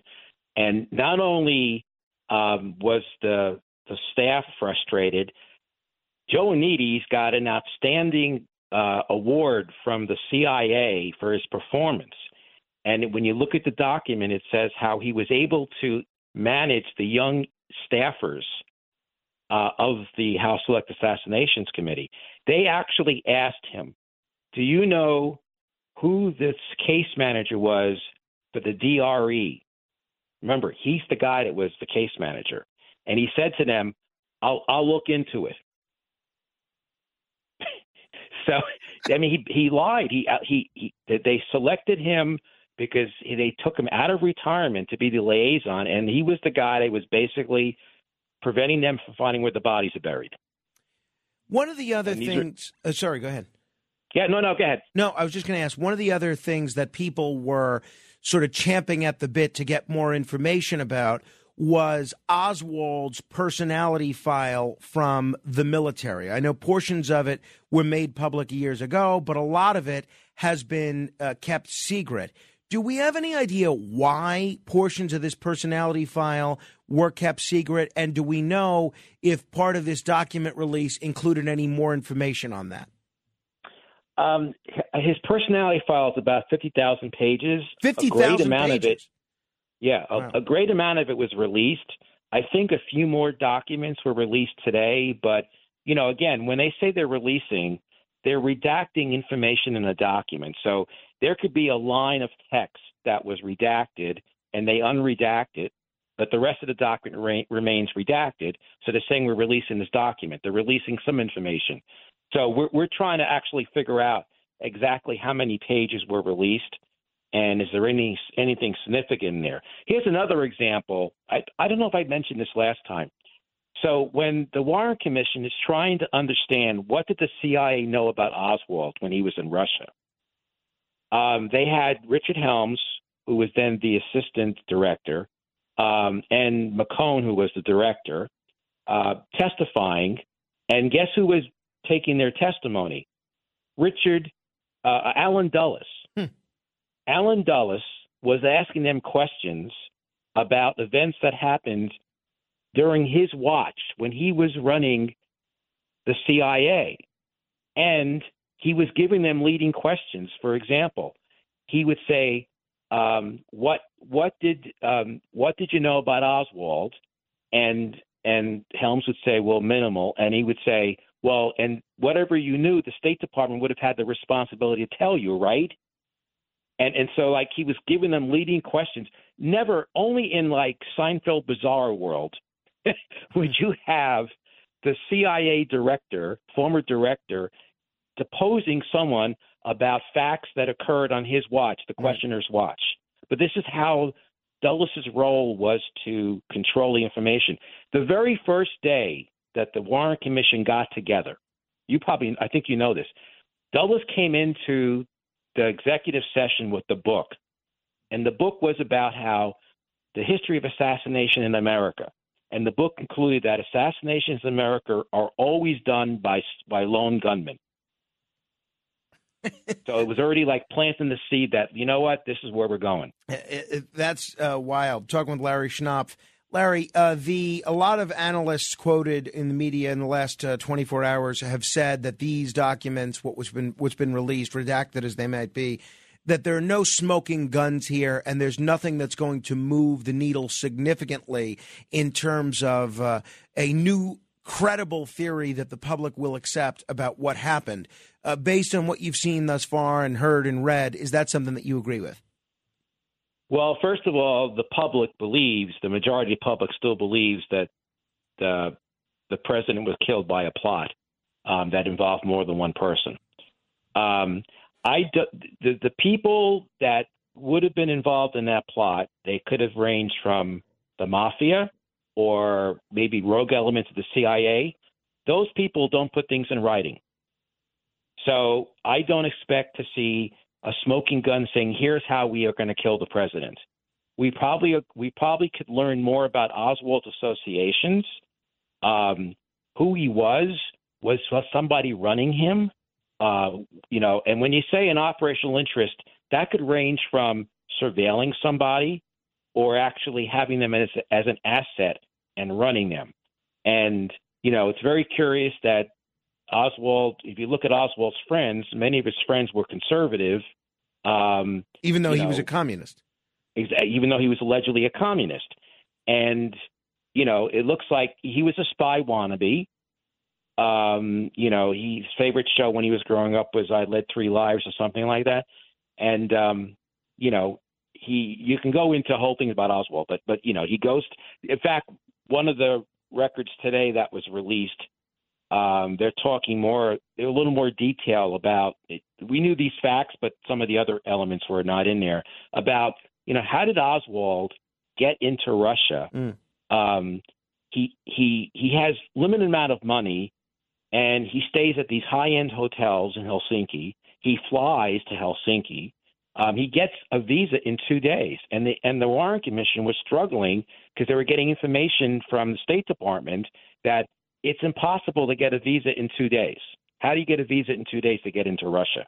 It had to be something you know special, and so you know the thinking is that maybe Oswald was a, was part of this fake defector program to see what would happen um, when someone you know defects to Russia. By the way, we know Judge Tunheim told us that there are five feet of KGB files sitting in Minsk um, that they represent. The KGB apparently monitored Oswald every day. Wow. He, they had people at his workplace, and um, Minsk is in Belarus, and um, you know those are records that right now, presumably, I guess it's going to be hard to get because the the leader of right. Belarus is you know is tight with Putin. But if that government falls, there's a five foot stack of records that could tell us a lot more about Oswald in Russia.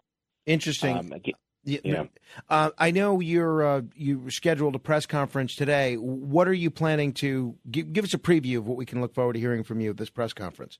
Well, I, the the Mary Ferrell uh, people have a rapid response team, so they're you know they're they're the experts in the documents, um, and um, so they're you know spending the night kind of drilling down. You know, we basically triage documents. The obviously the first tri- uh, tr- um, tranche was are any of the Joannides documents released, and they weren't. So, or maybe one was. But uh, so that's one problem. And then now they're now they're they're tran What we have to do, and the way that you know, it's so frustrating because they don't show you like a red line. So you have to like, um, and what happens? There are some documents. Now this is interesting. Some documents released today were never indicated to be in the JFK collection. So there are a bunch of documents from the NSA. If you look at uh, when you go to the National Archives JFK collection website, they have a six part spreadsheet that represents all the documents in the collection, right? So, and they have record numbers attached to them, identifier numbers. So today, about I think it was 26 documents, some a bunch of NSA documents were released, but they never were in the collection before. So how could you release something that wasn't in the collection? it just shows you. That, I haven't when I did my FOIA my Fo- FOIA uh, lawsuit, and uh, last year, and we set the government settled and started producing records. There, I have emails from the archivist saying the the spreadsheets are driving us batty. They just don't know what's there. They don't know how many pages they have. Um, you know, they have an estimate of how many documents, but today we were getting different num different numbers as to how many documents are actually in the collection. So it, it's just um, this is not a very transparent process. Uh, clearly. Uh, Um, and uh, Larry, you've been very generous with your time, and uh, I'm going to let you get a little bit of sleep. Two final questions I have to ask you. One, as you as as it stands now, how many documents do you believe the government is withholding that is not in compliance with this 1992 law? How many documents do you believe there are that should be released if the government was complying with the law? Well, um, we know they're holding back 3,000, um, but I think a lot of the documents released today are still redacted. Um, so they, they're not released in whole. And we don't know how many, you know, we're still trying to figure out how many documents released. But any document, um, I would I would venture to say that um, any document that has redactions in it, and we don't know how many that is right now, um, were not released in compliance with the law because every redaction there has to be a justification on a document by document basis, and that was not done. Finally, uh, I, this is probably an impossible question to answer because I realize so much of your mission involves trying to get information that is being withheld. But there have been so many theories about who was responsible for the broader conspiracy to kill the president. Some people have said it's the mob, including Carlos Marcello. Other people, and I know Tucker Carlson ran with this on Fox News yesterday, have indicated it was the CIA. Other folks said that it was Cuba. Other folks said it was the Soviet Union. Some folks said that it was some combination. Uh, some folks have said it was Woody Harrelson's father or Ted Cruz's father. Ba- based on your belief, what do you think is the most likely scenario of who was responsible? Well, with the understanding that it sometimes is difficult to figure out where the exile slash rogue CIA slash mafia ends and begins, I believe the real story, and I believe the story that explains why the Kennedy family is still not releasing their own records, um, is that the mafia, Carlos Marcello, was behind the assassination. And here's my thesis. Um, the old man, Joe Kennedy, we now know from John Davis, who wrote several books on Carlos Marcello, that the old man had two contracts out on him that were because he had violated some of the mafia rules when he was running booze during Prohibition and later on. And he went to Sam Giancana in Chicago to beg to have the contract released. And as part of that deal, he said, "My boy's going to run for president. You'll have a friend in the White House." So um, obviously, they did not have a friend in the White Right, House clearly. right? And and um, it looks like you know, and what's the one of the first things Bobby did, April fourth, nineteen sixty one, even before the Bay of Pigs, he deports Carlos Marcello to Guatemala Mhm. City, Mhm. right? And he has to walk back through the jungle to get himself back to the U.S. right? And then you know, obviously, they continue pursuing him. We we now know that the mafia was bugging um, Peter Lawford's beach house and Marilyn Monroe's home. And I think what they were trying to do in 1962 was to sort of like uh, get something to compromise the Kennedy boys. Mm-hmm. And when Marilyn Monroe died, um, they had tapes of they could hear, you know, the usual noises when people make have sex. Um, but Bobby Kennedy had the FBI grab all of the phone records um, from the L.A. I think it was General Telephone. Le- le- on So that think- note, Larry, I, I got to run. Uh, way late here. I appreciate the the time and uh, thanks for the great work you're doing on this. Okay, thank you very much.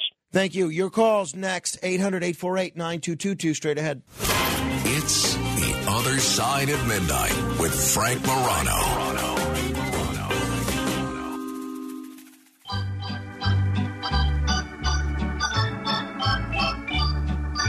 My wife says to me, let's not drive the old coupe. Hitch up once again, the one horse open sleigh. The horse was awful mad.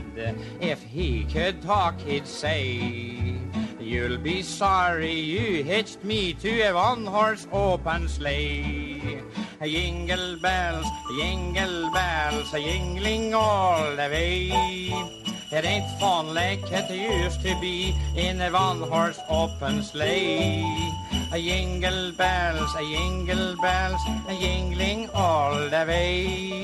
I should have worn long underwear in that one horse open sleigh. Jingle Bells uh, by the great uh, Yogi Yorgesson. Uh, not his real name. This is a novelty song. Uh, this is right on at the top of the list of songs you probably couldn't release today. It's terrific. It is absolutely terrific. I love it. All right. Uh, fascinating conversation with Larry Schnapf. Uh, he, and a lot of people were tugging at him today, and I appreciate him uh, making some time for us. Um, it seems like a lot of these documents are eh, bringing about more questions than answers. But if you want to comment on any portion of our conversation, you can. 800 848 9222. Coming up, we got denunciations and Valerie Smaldone, a radio legend, a woman with a velvet voice. She is going to be here, and um, a lot of other things from between now and the time I go to bed. Until then, in the words of the great Bob Barker, help control the pet population. Get your dog or cat spayed or neutered.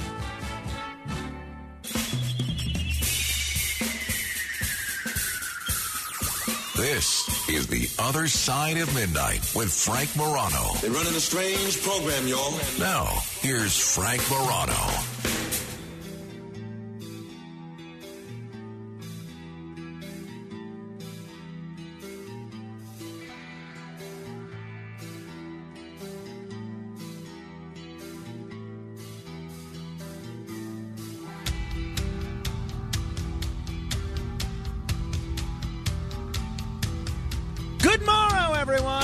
This is the other side of midnight as we sit here now, stand here, depending on the circumstance. We are, I believe, just about six days away from Festivus. We're going to do a whole Festivus show, including an airing of grievances. But you remember how the airing of grievances begins. It's with the announcement from Frank Costanza announcing that he's got a lot of problems with you people. That is the case with everybody on this week's. By the way, just a quick anecdote here, quick aside. Um, you know, I have three siblings Nicholas, Alexander, and Claudia, and I love them all dearly. But we uh, started a tradition when I got married three years ago that we would all go out to dinner, just the four of us, right before all of us got married. You know, whoever was getting married, right? So we started this tradition three years ago of having an airing of grievances at the dinner. And this is the most entertaining part of the dinner by far. And sometimes this gets very personal. The four of us just go in a circle complaining about one another. And these complaints are very sincere for the most part, and they can hit pretty close to home. So we did that. Um, why we would continue this tradition is beyond me. I, I, think it's because, as different as the four of us are, we're all kind of a collective glut- glutton for punishment, and we also have a, uh, a, we have both a sadistic side and a masochistic side in that we want to uh, see how other people are reacting to the things that we say. But so when my brother Nick got married, we did the same thing. We continued that airing of grievances.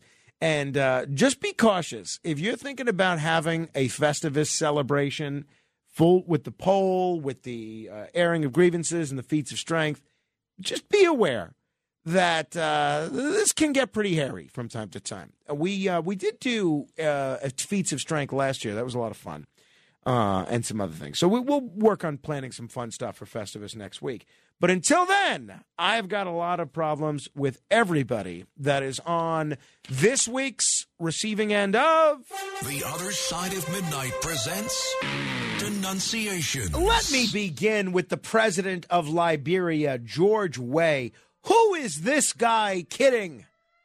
Liberia is a great country, and um, its history is inexorably tied with America, right? You know, the you know what where how Liberia got started.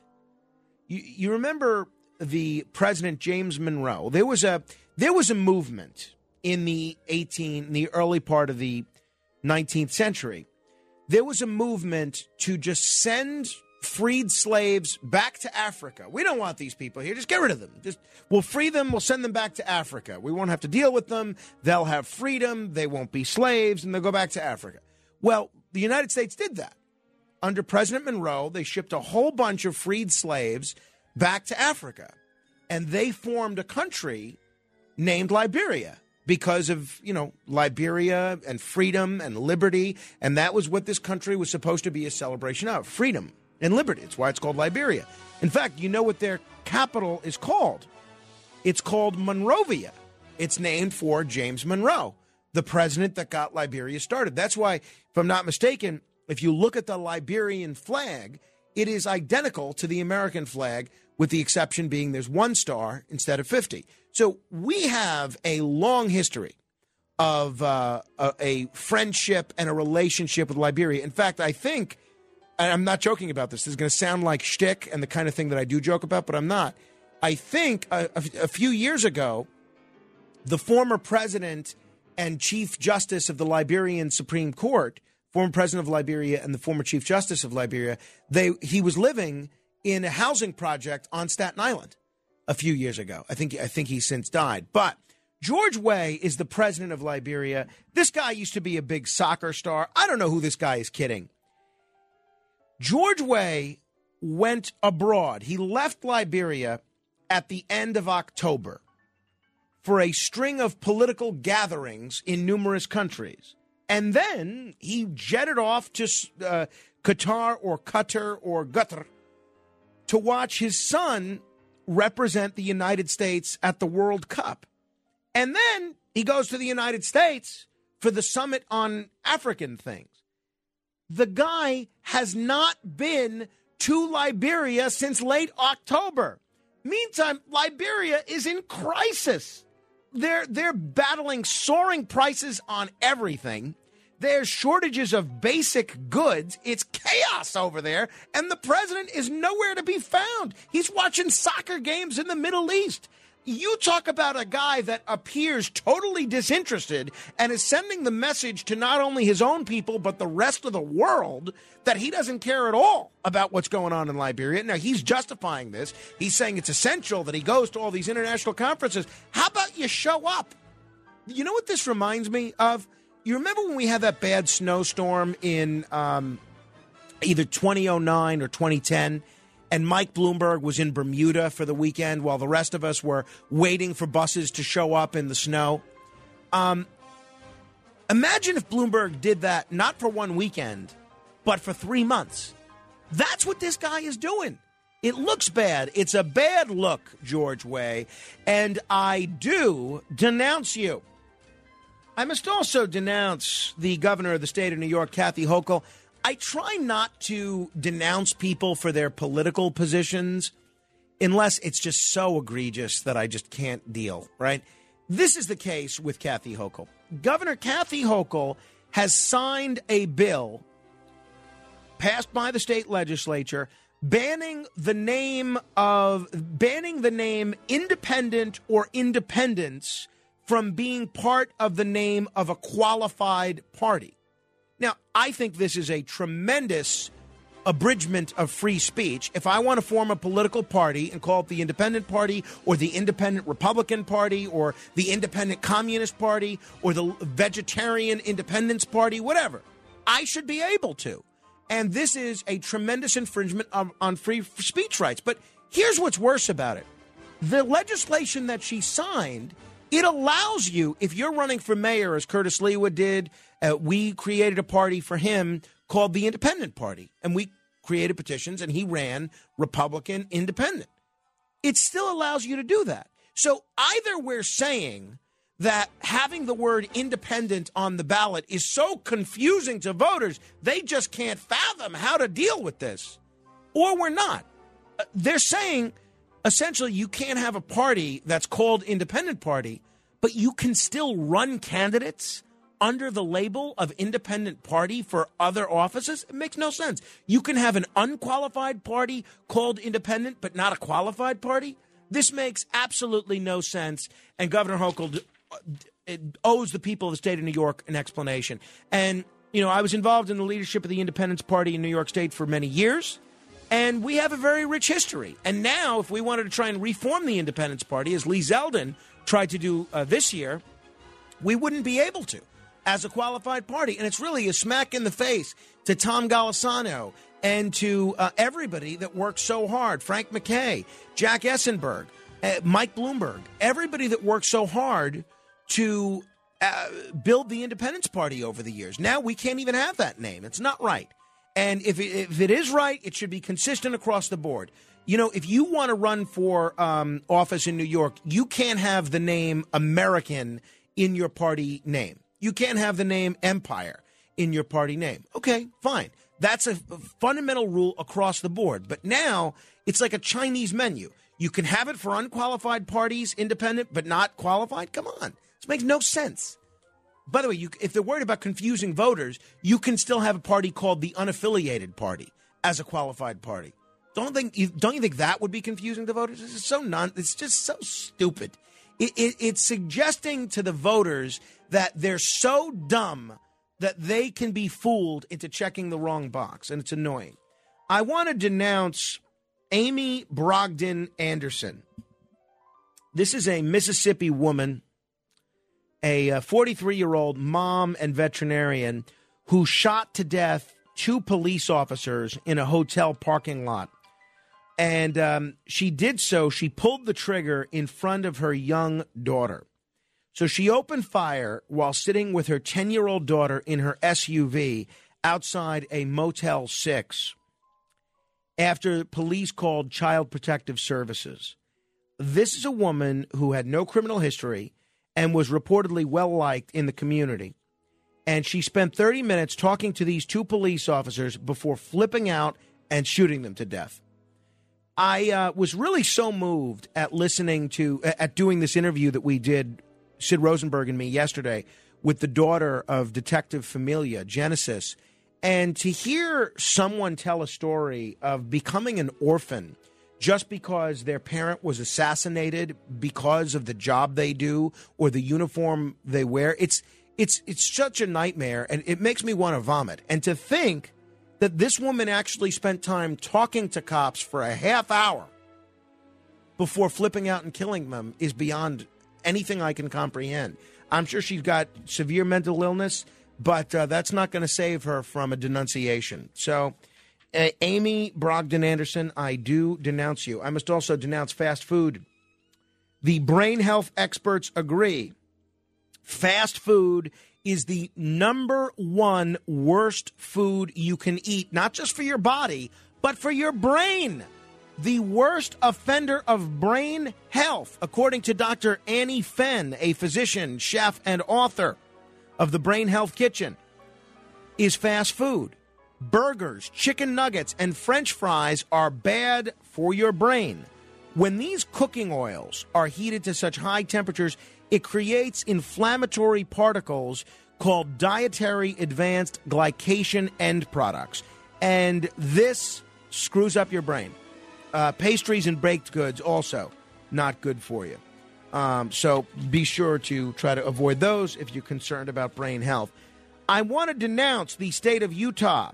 Utah, according to a study published by Wallet Hub, which is always great when you're wanting for somebody to commend or denounce, Utah is the worst state in the entire country for elder care. When it comes to care and abuse for people over the age of 65, the older population, Utah is by far the worst. This is based on 16 metrics across three key dimensions namely prevalence of elder abuse and gross ne- neglect and elder fraud attempts and things like that, resources for the elderly, and then finally protection, financial elderly abuse laws, and so forth. Over the three key dimensions, Utah has ranked dead last. If you are old, stay out of Utah. That's my advice for you. I must announce Elon Musk. You know, I like Elon Musk and I love what he's doing with Twitter, or at least I thought I did. And I love the things that he said he was going to be doing with Twitter because it was all about free speech. It was all about letting people engage in the modern day electronic 21st century town square. Well, Elon Musk has no problem without any sort of a process. I covered this a little with uh, Brian Kilmeade yesterday. Suspending Twitter accounts of people that he doesn't want to have free speech. He suspended on Wednesday more than 25 accounts that track the planes of government agencies, billionaires, and high profile individuals, including one that followed the movements of his jet. Now, um, the 20 year old college student that was following his, de- his jet, uh, Jack Sweeney, strikes me as a very bright young man. And none of, and they offered him, they tried to pay him off to get him to stop doing this. And he, he said no. He said, all right, I'll do it for Tesla, for a Tesla vehicle or a job with, um, you know, one of the Musk companies. And they wouldn't go for it. So Musk said, all right, I'll just buy Twitter and I will, um, I will essentially suspend this guy's account. And I don't think that's right at all. And I'm very skeptical of this rationale given for banning the journalists who posted Elon Musk's private jet information or whatever else he's claiming. Um, this is not right. This is not right. And uh, they ought to restore this guy's Twitter account. Either Elon Musk's for free speech or he's not. So, uh, Elon Musk, traitor to the cause of free speech, I do denounce you. I must also denounce the Port Authority, I don't know who these guys are kidding. Um, they are raising tolls on the Goethals Bridge, the Bayonne Bridge, the Outer Bridge crossing. It is going to cost an extra dollar to drive, even if you have E-ZPass, to drive to New Jersey and back. They should they should pay me to go to New Jersey. They're going to charge me more to go to New Jersey. This is outrageous. The port of, and what and as Vito Fossella, the borough president of Staten Island, said, what are we getting in response for this? We're being asked to pay more, pay more, pay more. And what are we getting? Ugats, as my grandfather would say. Uh, Port Authority, I do denounce you. I must also denounce Mehdi Hasan. Mehdi Hasan, I think is the correct pronunciation of his name. He's on MSNBC. He is actually going so far on television as to claim that people like me who have criticized Qatar and Qatar's uh, strict Sharia law, he's called us racist. He said we suffer from Qatarophobia. Now, look at what's going on in Qatar. We it, it, we're racist or suffering from Qataraphobia if we point out that unmarried women are banned from receiving sexual health and prenatal care? Uh, we're asked to ignore that in Qatar, uh, homosexuality is illegal and can result in death by stoning. Now, look, I am the self proclaimed least judgmental person on earth. I don't judge anybody. I'm judging Qatar.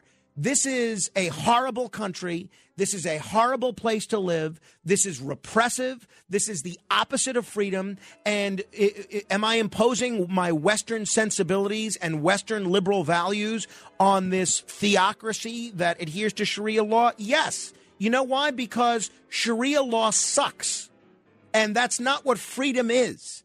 Rather than Mehdi Hasan complaining about people like me who are critical of Qatar, he should be criticizing the oppressive tactics that the Qatari government engages in. By the way, this guy himself stated in last year that he considers himself an anti-Zionist and a critic of the Israeli state, and he calls Israel an apartheid state. Now, you can have whatever opinion you want on Israel, but why are you not racist or Israeli phobic for making comments and making criticism about the Israeli government and the way it treats people. I mean, it's ridiculous. It's ridiculous. Racist for criticizing Qatar. Give me a break, Mehdi Hasan. I do denounce you. And uh, penultimately, I want to denounce Sam Brinton of the Department of Energy, a 35 year old deputy assistant secretary. I don't know how this guy or person, he's transgender or non binary. I, I, can't keep track of his gender. He changes gender, you know, um, more than, uh, you know, more than Bob Brown changes Kenneth's name. Um, this person, Sam Brinton, keeps stealing people's luggage at airports and getting caught. And then he keeps doing it again.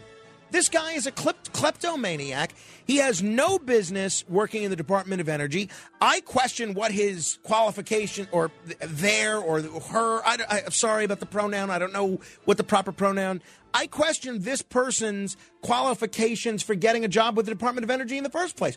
Whose luggage did he steal to get hired in the first place? And then lastly, so, Sam Brinton, I do denounce you. And then lastly, this is more of a gentle rebuke. I must denounce my three siblings. You know, when I text the three of them, I don't know what it is. I say, hey, does anybody want this? Does anybody want to join me at that?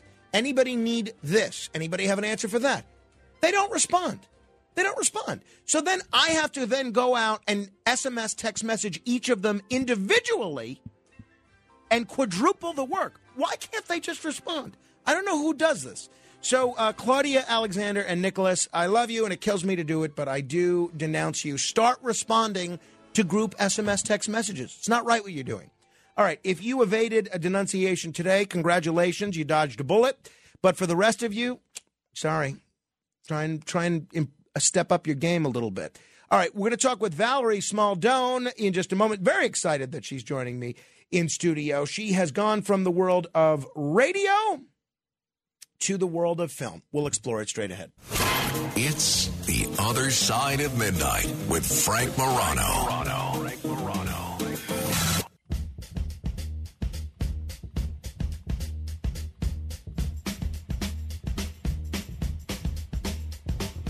This is The Other Side of Midnight. I'm Frank Morano, lifelong radio fan above all else. And there's two big things that I look for in the world of radio one is a voice that sounds good, a voice that sounds like it belongs on the radio, a voice that not only uses proper grammar and enunciates and has a melodious tone to it and sounds like it's having fun with words. And by the way, our next guest fits that description swimmingly. I'll tell you, if I ever go blind, which I hope never to do, I hope I do it while our next guest is still alive and recording things, just so I could hear her voice on an endless loop. But the much more important thing in the world of radio, as you know, if you're a radio listener, is to actually have something to say. And Valerie Smaldone absolutely has something to say and has for literally decades. She is a legend in the business of radio. She's won just about every award that you can win. She's been a DJ, she's been a talk show host, she's been a voiceover artist, and now she has made this incredible transition, not just to acting, which some of you may know about, but to the world of film production and directing, somebody that I've been a fan of for a long time. Very proud to welcome Valerie Hello, Valerie. Oh, Frank. Oh, Frank. I, I, that is by far the most intriguing introduction I've ever had about should you go blind, you want to make sure I'm still alive to perhaps speak to you. That's right. Okay. Well, it looks like you're taking pretty good care of yourself, so I think I think I'm in good shape in that regard. I hearing your voice, it brings back so many memories of listening to you on the radio, not only for the nearly quarter century that I think a lot of our listeners remember you from at uh, Lite FM, but all the great radio stations that you've that you've worked at. Is a voice like yours a gift from God, or is that something that you need to work at, or a little bit of both? You know, that's a great question. And I, I don't know that in today's world, the voice or the tone, as you mentioned, the melody, the melodiousness of the tone is as important as it used to be when I started in this business. I think much more uh, important now is the personality of the individual. So t- uh, I don't know that the voice is that is as important as it used to be, but for me, um, I just had this voice and you know, I'm from the Bronx. Mm-hmm. I do. I'm I do, Burroughs- which is which is what led me to the question. Yeah, I'm a Burroughs girl, and I can go there very easily. if uh, you know, you and I have a couple of glasses of wine, you never you never know what will come out. But um, I was very lucky. My parents spoke beautifully. And both my mother and father had beautiful voices. They were extremely articulate and really didn't have a New York accent. So I think I grew up in the in a house with good tones. And here I am so many years later. It- I know that you went to Fordham, and Fordham has one of the best radio stations of any college, probably in the whole country, WFUV. Yes. Were you on the radio at uh, yeah. WFUV? Oh, yeah, day one. I walked in at the age of 17. I will not tell you the year. And uh, I literally, the first day I was there, and I said, How does this work? What do I, what do, I do? And they said, Well, you have to audition for the announcer's workshop. And I did, and it was then that a, a an elder classman or woman would sort of coach the younger people through. It, it was not a professional station at the time. Now it's uh, part of uh, public radio.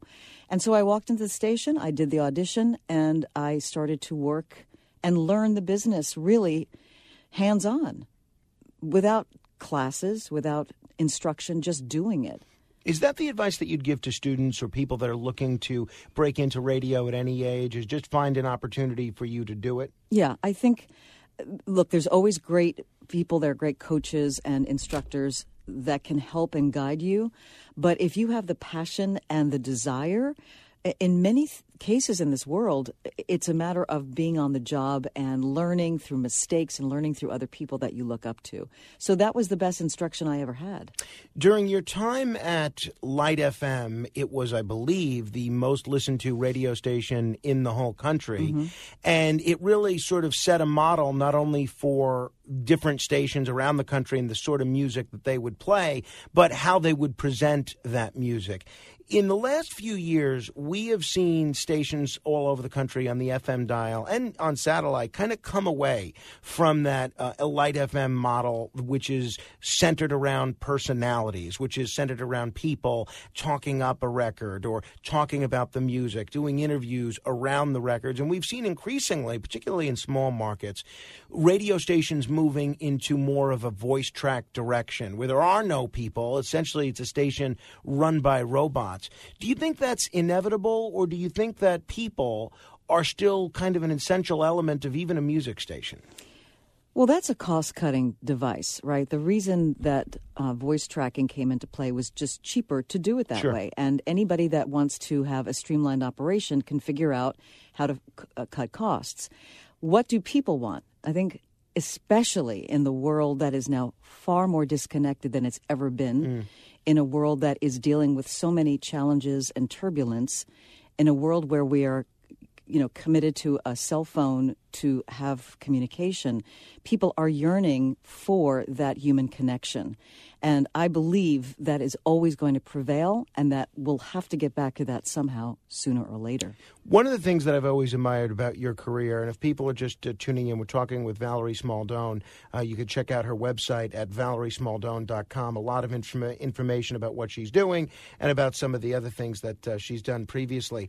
Is that you seem to be able to adapt to sort of not just any broadcast format, but any media format. I remember for a time you were hosting a show on the internet with a, a former uh, 300 pound FBI agent that had gone undercover to infiltrate the mob uh, named Jack Garcia. you Now- did your research well, I remember it. I was like I said, I'm a, fa- I'm a fan. I've been following you for decades, and here the, the two of you were very much kind of like the odd couple. You have him; he's interested in crime and law enforcement issues. You uh, seem more interested in maybe uh, lifestyle subjects, theater, things of that nature.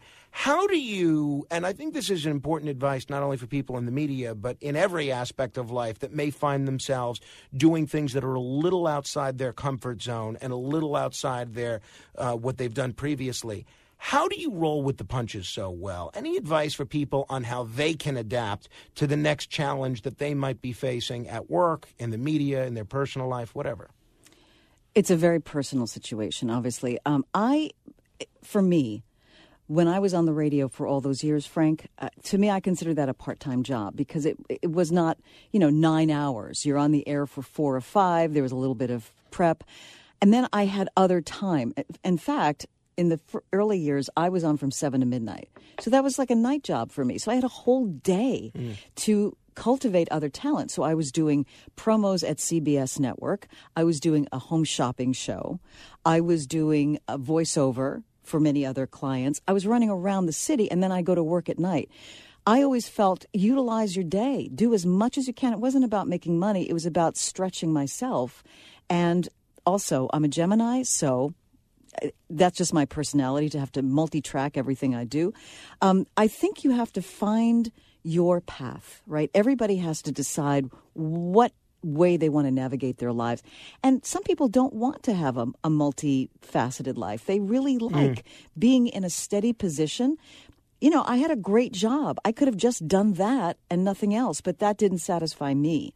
For me personally, I don't know that everybody wants to do more I think we're kindred spirits in that respect because uh, I look at uh, everything you're doing and the, the kind of the schedule that you're describing, and it sounds a lot like uh, what I wrestle with on a, on a regular basis. And not, not really wrestle with as a portrait of words. It's a, a struggle at times, but it's something that I really enjoy doing. Were you acting at that time as well? Always. Always. Always. So here's the thing. Theater, He- th- television? This this has been my dilemma. So I started out wanting to act at, at a very young age. And my father, honestly, really geared me to he loved radio. And he geared me to radio and he took me you're too young to remember this, but in Queens, many years ago, there was um, a, a restaurant called the Broadcasters Inn.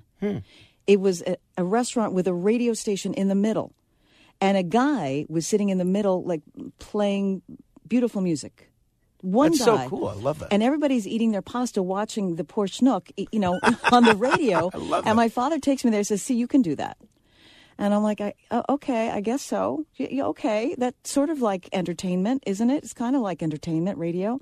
And so he geared me in that direction, and I did have this voice, and so and I read really well. I read really well, so I could pick up copy and Sure. read very easy, easily. So that's how I ended up there. But my heart was always in theater and, and film and entertainment as a performer. So my entire life, I was in here on stage and then over here on the radio. I did that my whole life. When you're when you're acting, obviously, when you do a theatrical production, you're performing it before a live group of people, different crowd every day, and it ends up being that you're saying the same lines in some cases day after day after day. When you're doing television, when you're doing film, it's a very different situation. You don't necessarily get the live and immediate feedback from uh, an, an audience generally, and you're not doing the same line again and again and again. Once the director says print, that's the line you're stuck with. Which do you prefer as an actor? I love theater. I just love theater. I, it, whether you're in a tonight, I just saw MJ for the second time. You know, huge, huge crowds, or a 50 seat house. You're getting the vibe from the people. Every performance is different because of the relationship with the audience, the energy from the audience. Uh, the, the timing is different every night. So that is kind of flying without a net. You know, when you're doing a TV show, you can have your script underneath your, your seat. You know, you can you're going to stop. Mm. You're going to reset. You have time. You don't have time on stage. It is what it is. Once you start, once the lights go down, you're off to the races. And it's that adrenaline rush that is very exciting. I was going to ask you how you you're involved in this film called The Thursday Night Club, which I haven't seen yet, but I'm very much looking forward to. It's on uh, something called PureFlix, which I'm um, going to ask you about in a moment. But I was going to ask you how you made the transition to producing and directing motion pictures from having a background as a voiceover artist and in radio. But it doesn't sound like it was that much of a transition. It sounds like you were always doing everything, and you've kind of just continued doing everything. So I have the experience being in front of the camera as an actor. I've done seven episodic television shows, you know, little parts, but they're nice parts, and I sort of understand the whole the whole way this stuff works. And I also teach and coach and have directed theater, and I direct voice talent. So if you can extrapolate that to a visual medium with the help of your crew, because don't forget, I have an assistant director who's handling the, the, the technical part, the crew people. I have the director of photography who's dealing with all the cameras and the angles. So we're collaborative team. It's not just your director that's doing this. And it was my first film, I will tell you. I was terrified, Frank. to- As both a producer and a director? Yes, because I came on first as an executive producer. I'd been working with this company for a few years, and it was uh, we had done some projects together, and I really had stepped up my producing.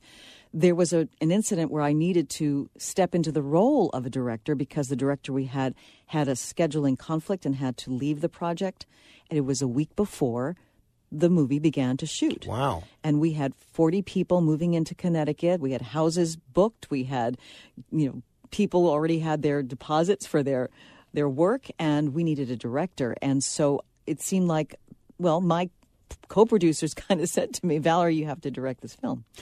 So when you're in that position, essentially, you if you don't find a way to direct, then that's it. You know, there's nobody coming with a parachute to rescue you in the production.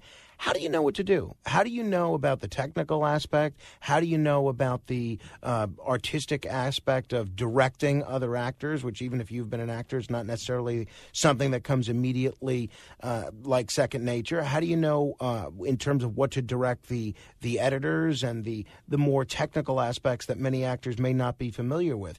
Where do you begin? Well, I had produced and directed uh, reality videos before. I'm very comfortable in the editing process, to be honest with you. That's where I'm much more comfortable. And I have a vision of where I see the narrative of the film going. What makes sense? What is a continuity issue? What will be impactful to the audience? What hits your heartstrings? So on the editing side, I was comfortable. N- not so much when I walked on the set, and I Mm. was really deferential to everybody around me, and I really relied on my coworkers to help me through. But I realized soon enough that you can't be so deferential because you have to have decisions made instantly, and you have to look at a circumstance. And I do have. I think I have experience in doing that even in the audio world. Remember, if you're doing audio documentary, it's still a narrative. Mhm. So it's building the narrative for a film. And my motto, not really having done this before, was make this clean, make it simple. Tell the story, tell it from the heart. And that was how I got through it. And then with the help of my assistant director, the director of photography, the experienced producers I worked with, Monty Hobbs and Matthew Shazarex, and Lou Aronica, who is uh, also the scriptwriter. We all collaborated together and made this film. I, I mean, my name is on it as the director, Mhm. but you cannot do this without the collaboration of your team. And they were so helpful. We've been talking with uh, Valerie Smaldone. She is the director and the producer of a film called The Thursday Night Club. It is a perfect film, so it seems. I'm going to be checking it out to watch around this time of year, but probably any time of the year. It is uh, currently available for viewing on PureFlix. Here's a trailer to The Thursday Night Club. Dear Lord, we need to have a little talk. We've come to one of my favorite segments of the year our annual Christmas tree lighting. Why does this kind of stuff always happen to me, Kev? Why do people keep bringing up the human factor? If I don't do the internship, I'm going to be painting a lot of walls, maybe for the rest of my life. I really miss it. You're going to see a sign, and that sign is going to point you towards doing something that makes a real difference. It's the reason. Life is a never ending series of choices. So choose to be happy. An important part of kindness is cutting other people some slack. Looks like I have some praying to do, huh? Well, she's in good hands, but your prayers would be appreciated.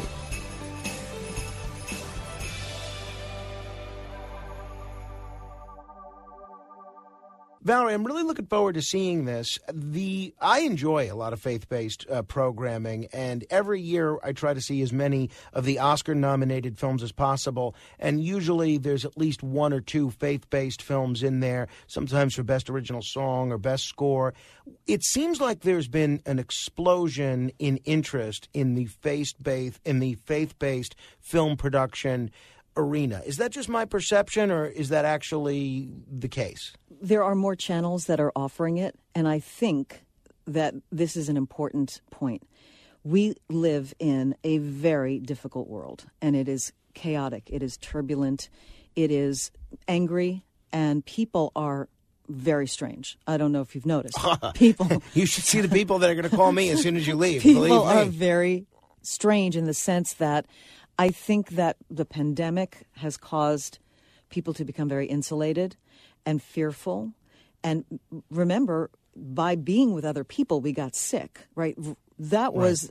That was the pro- used to say the the breath is so important. Now the breath was killing us because we were breathing other people's air and causing problems. So we've been through a really traumatic time. It couldn't be a better time to have films that come back to our values, come back to faith. And even if you don't want to talk about faith, this movie is about kindness. It's about the basic elements of what makes us human.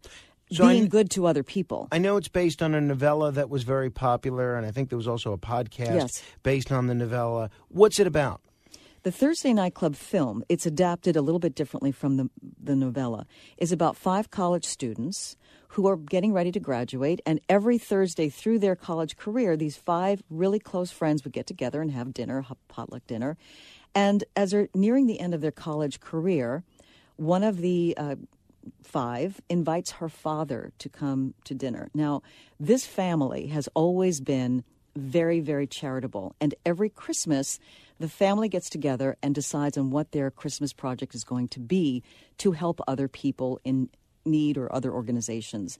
And the father comes and sort of challenges the four other students who are very focused on their career. One is going into business and one is becoming an actress.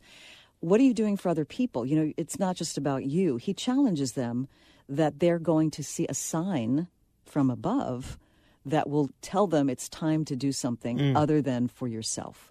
And so that's what happens. Um, there's a tragic circumstance that really causes them to pay attention. And then each of the other people, of the students, finds a sign and they do something beneficial, charitable, kind for somebody else. Love this! I can't wait to uh, I can't wait to see this. This is also the film debut of legendary singer Gloria Gaynor, yes, right? Yes. What was she like to work Film with? acting debut. Well, I've worked with Gloria before. That's how I got Gloria. Um, I've interviewed her numerous times. I interviewed her in front of 92nd Street Y in a Hmm. live interview when she had a book out about people's stories of survival. Of course, we know her from I Will Survive.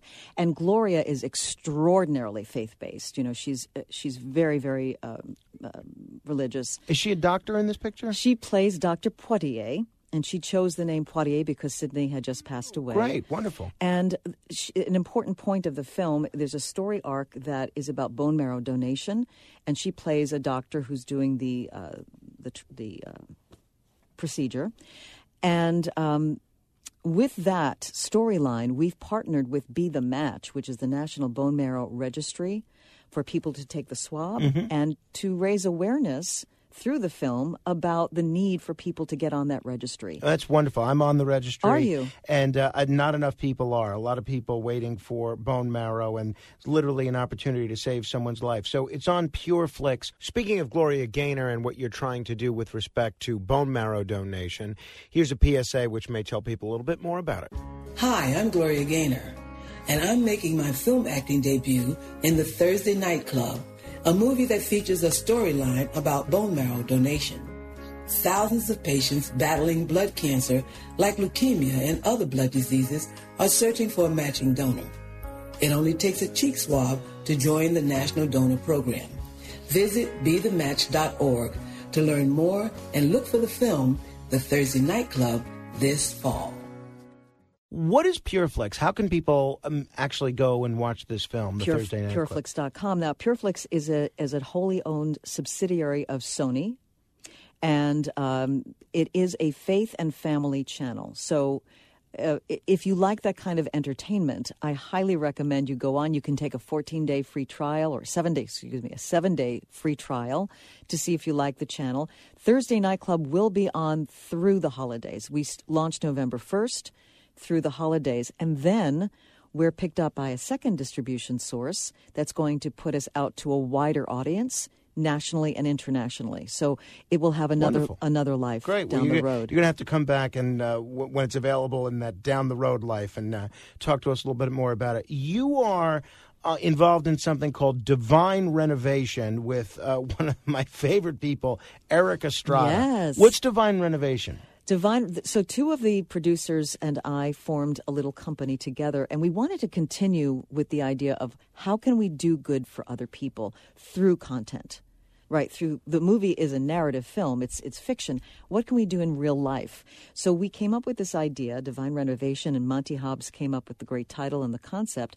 of going into a community where people need some kind of home enhancements. We're not doing, you know, I can't hire you to finish kitchen- my basement, No, uh. no. But sometimes the simplest things mean so much to people. So we found people. We found a veteran that was disabled. We found an elderly couple that needed adaptive equipment in their home. Uh, a disabled child. What could we do to make their lives better? So we came in. We did home enhancements, but we also brought them spiritual uplift. Wonderful. So whether it was a music, whether it was ice cream, whether it was food, uh, whether it was a party, we provided not only the enhancements in their home, but the community came together, not for profits came together, and um, businesses. And we shot this in Wilmington, North Carolina. We were so thrilled that so many people in the business community donated in kind items to improve these people's lives. And Erik Estrada That's was so cool. so great to work with. He's delightful, so fun. How can people see this, Divine Renovation? Well, we're in the editing process right now. So it's not- I don't have an outlet yet, but by spring we will have that information for you. That's really neat. So I'm guessing, is your faith a pretty important part of your own life? It has become more so since my mom passed away. I'll be very honest with Sorry. you. Yeah, and um, I've I've decided that I really wanted to go a little bit deeper into that connection and to explore it a little bit more.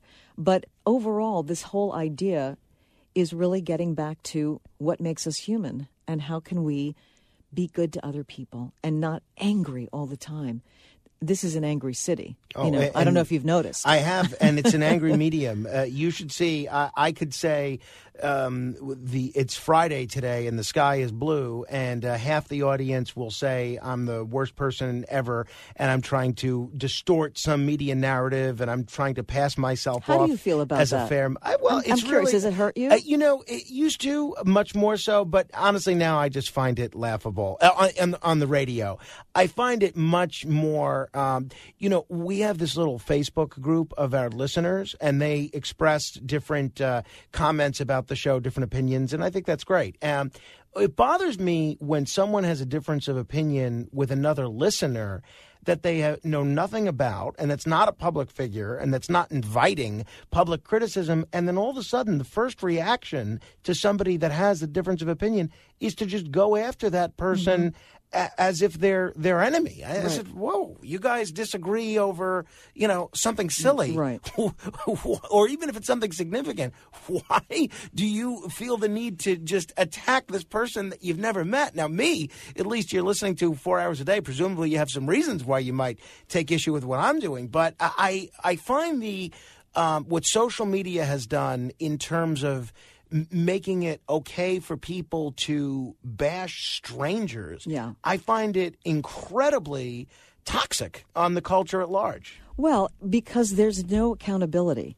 You're just there as Right. a as a person that's typing in very quickly, it, and nobody thinks about it. They just type very quickly. We need to just get together and just be face to face Mhm. with people and understand the common ground is much more uh, prevalent than that which rips us apart. That's one of the things I worry about a great deal, you know, as a new father with um, youth these days, because I think with so much communication being increasingly done through screens rather than in person, they never really learn what it's like to see the face of someone that gets insulted or Yeah. something along those lines. And I, I think that could lead to a, a coarsening of the, the culture in the long term. But that's a, a, a longer discussion, and hopefully you'll come back and we'll have it. You are uh, going on one of the most popular shows on network television today with one of the best actors, I think, ever, and that's James Spader. You're doing an episode of Blacklist? I am. Yeah, I am shooting it uh, very, very shortly, actually. That's Yeah. pretty neat. Yeah. Look, I it, I'm pretty typecast because I'm usually a news anchor on these TV shows. This is my seventh episodic TV show. Six out of seven, I played a news anchor. One, I played a lawyer on Blue Bloods once. So, you know, I do these little gigs now and again, and they're super fun. I really appreciate it. I appreciate my manager getting me out there. And here I am back being a Gemini again, having a million jobs. Valerie Smaldone, uh, I am a fan. It is so great to have you on the show. I hope now that I know that you uh, don't live too far away and the pandemic's largely over, I hope you'll make visiting our show a regular stop. Oh, you're very kind. Thank you. And congratulations on your new baby. Thank you. Thanks so much. If you want to comment on any portion of my discussion with Valerie Smaldone, you could give me a call, 800 848 9222. Be sure to check out the Thursday Night Club. It is on PureFlix. Just go to pureflix.com.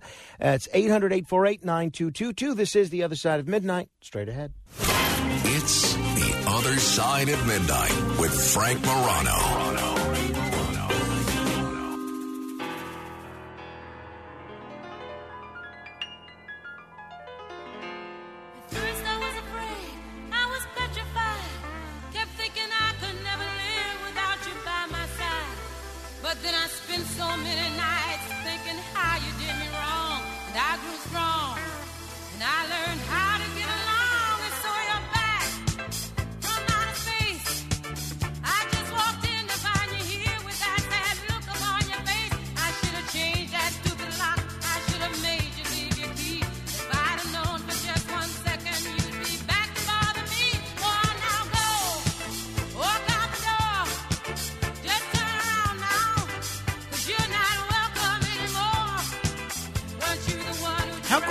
Song is this? My goodness. Uh, we should try and get Gloria Gaynor on the show. I just wrote myself a note uh, that uh, I don't know that I've ever reached out to her, uh, but she uh, seems like a fascinating woman. Great singer, that's for sure. All right, 800 848 9222 if you want to comment on anything we have covered thus far. Let me say hello to Rich in the Boogie Down Bronx. Hello, Rich. uh, about Valerie Smaldone. Her voice was so soft. I think we're going back close to 30 years ago when she was on Lite FM. I think Lite, if you didn't know any better, you would think Lite FM was created for her voice. Right, you're right. Smooth a- voice. I never heard of any all my life any DJ that spoke so smooth and soothing that went with the music. I completely agree with you, Rich. Uh, I think, uh, as I mentioned at the start of our interview, I think she has a velvet voice. Absolutely. Cece is in Brooklyn. Hello, Cece. Hey, how you doing? Thanks for taking the call. Sure thing. Uh, okay, I, I like your point about um, the, the CIA, FBI, all the protective agencies here. You say they knew the profile background of everyone involved. Say like um, um, the, the Kennedy assassination. They knew these profiles of these individuals. You know. So my question is, um, when Trump brings an issue that says um, Obama is not American, how did this go so far with these agencies? I would think they they know better. Well, I mean, I think they knew they knew that Obama was American, right? I mean, I think they knew he was born here. Okay, okay, yeah, I, I think you know, like you're saying, these are, are protective agencies. They know, but how did? Why was they the media allowed to just carry that that controversy? Well, I mean, look, I think really every credible media outlet said that it was nonsense. You know, I mean, I think, um, oh, you know, so I, I don't know that uh, any serious media outlet really took that claim too seriously. Thank you, Cece. Um, you know, and ultimately we saw the proof with the birth certificate, right? All right, uh, coming up next hour, uh, we'll do a hodgepodge of things. I have a bunch of stuff I want to get to. Until then, your influence counts, so use it. This is The Other Side of Midnight with Frank Morano. They're running a strange program, y'all. Now, here's Frank Morano.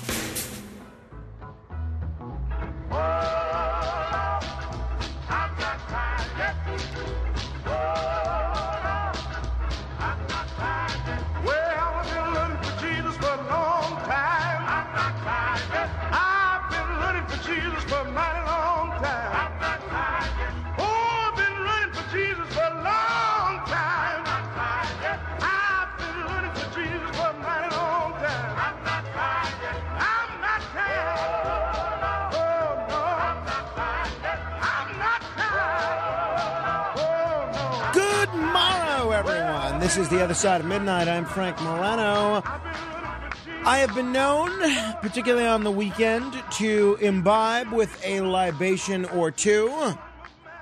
And uh, especially before I had a child, um, would not be unusual to come across me on a Friday or a Saturday night somewhere, or back in the day on a Tuesday or a Wednesday afternoon when I worked early mornings, and uh, find me totally inebriated, totally ossified, out of my mind. Now, I think I hold it together pretty well.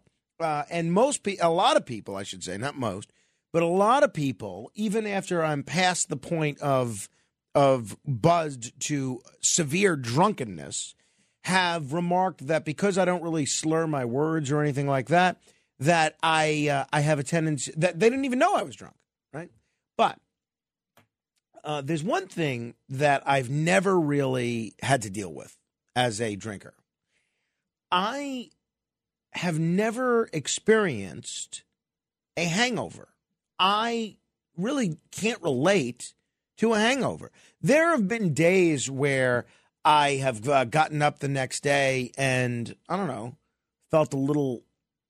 No, I, I don't actually. I, I feel fine the next day. Now, part of that could be genetic, right? There are all sorts of people genetically who don't get hungover, right? And I think that might be the case with me because as I don't think any of my siblings get hungover either. Now, the other thing is it could be just because I drink a lot of alcohol. And when you drink a lot of alcohol, your body gets used to the toxicity of it and you tend not to get hungover. And now that could also be the reason my three siblings don't get hungover because Stop that could be that drinking and going to. Uh, uh, uh, uh, Thank you. That could be one of the reasons the three of us don't get hungover. But whatever the case may be, there are a lot of people out there that do get hungover. And I empathize with these people. You know, we just were in Mexico for uh, my brother in law's wedding. And I've noticed, especially with people that, uh, I don't want to insult anyone, with people that don't know how to drink alcohol, with people who don't drink often, the people that get drunk two or three times a year, those folks get hungover. And that was the case in Mexico. I saw uh, family and friends really unable to function the next day, which I can't relate to. I, I, I mean, there were folks who late in the afternoon were still in bed because they were hungover. So I can't understand that, and I'm uh, the and the other issue could be just because I always drink a lot of water, even when I'm drinking martinis or bourbon. I'll still drink a lot of water to hydrate. That being said, I realize hangovers are a big problem for a lot of folks, especially this time of year when you have all sorts of Christmas parties, which we'll come back to in a second. A doctor in Los Angeles has come out with what she is calling a hangover cure, and it's going viral. This is a licensed doctor who goes under uh, the TikTok handle The Wellness Pharm, P H A R M, and she says she has single handedly the most effective way to cure the headache, fatigue, nausea, and dehydration, along with the other symptoms of a that come after a long night of drinking. So, because it's Friday, because a lot of you are probably going to Christmas parties today, I'm going to be at a Christmas party tonight. Uh, a lot of you might be going to parties over the weekend. You may be dealing with this situation. I figure let me at least tell you what this doctor recommends in terms of avoiding a hangover. Now, if you're not a big drinker, or if you're like me and you just don't get hungover, a hangover is a basically, as I understand it, it's a group of unpleasant symptoms that occur after heavy alcohol uh, consumption. It can include alcohol, it can include a headache, dizziness, thirst, fatigue, nausea. Even some people get very sensitive to light and sound, and they can range in severity from mild to severe. Sometimes it can last for hours. For some people, I've not seen this. Some people can even last for days. So some people just brush this off as a minor inconvenience. I'm in that camp. You know, I always when I'm always talking about the importance of sleep and the importance of naps, and I hate that society has turned people that want to get sleep into villains and make them feel weak or lazy when that's not the not true. You should be trying to get sleep. You should be trying to get naps. Get the rest that your body needs. And uh, I'm not going to shame anyone because they want to take a nap in the middle of the workday. I think we should be encouraging that. It, but when it comes to hangovers, I have to be honest. I do tend to look at people um, that get hungover as, uh, I don't know, a little weak. Here's how you can avoid getting the look from people like me, according to this doctor. So, you the hangover cure ingredients that she's come up with are number one, vitamin B complex. That refers to the group of eight B vitamins that play important roles in the body. These are vitamins that are essential for maintaining good health and well being. They work together. You got vitamin, you know, B1 through B12, essentially. So uh, each B vitamin has its own unique benefits and functions. So um, if you are going to be out for a long night of drinking, uh, you might pay to have some vitamin B complex in your cupboard, right? With enough, without enough B vitamins, our bodies aren't necessarily able to produce enough energy. Um, two is magnesium. Magnesium is a vital mineral that's really necessary for the proper functioning of the human body. And um, the magnesium helps to regulate muscle and nerve function. It's also essential for the production of energy. So you see these people that get hungover and are unable to move. The magnesium helps get your metabolism back in shape. The other one is, um, and I'd not heard this before. I had heard about vitamin B complex. I had heard about magnesium. This is one that I hadn't heard for for this use. Folic acid they also call this vitamin B9. This plays a big role. It's found in a lot of um, green leafy vegetables, but you can also get folic acid supplements in tablet form, in capsule form, in liquid form. And then lastly, an electrolyte energy drink. This is something that I think a lot of college students have been using for years, Pedialyte or things like that, that are meant to hydrate a baby. We got some for Carmine when he had the flu last week. Adults take this. So if you want a foolproof hangover cure, according to this doctor, it's combination of vitamin B complex, the electrolyte drink, uh, magnesium, and folic acid. Speaking of alcohol, and if you want to comment on that, you can. 800 848 9222. Speaking of alcohol, the big news in 2022, you know, this is the time of year where you get all these year end lists, the things that happened this year, the things that didn't happen, the biggest news stories, the biggest blunders, the biggest gaffes, the biggest this. Da, da, da. Well, this is actually big news. The you're familiar with the espresso martini? My mom drinks these, and my mom's not a big drinker, but occasionally we'll go to a bar or something when we're when we're in Atlantic City together, which uh, we haven't been in a while. But she will get an espresso martini, and and she actually was so taken with the espresso martini at one point, she bought all the ingredients.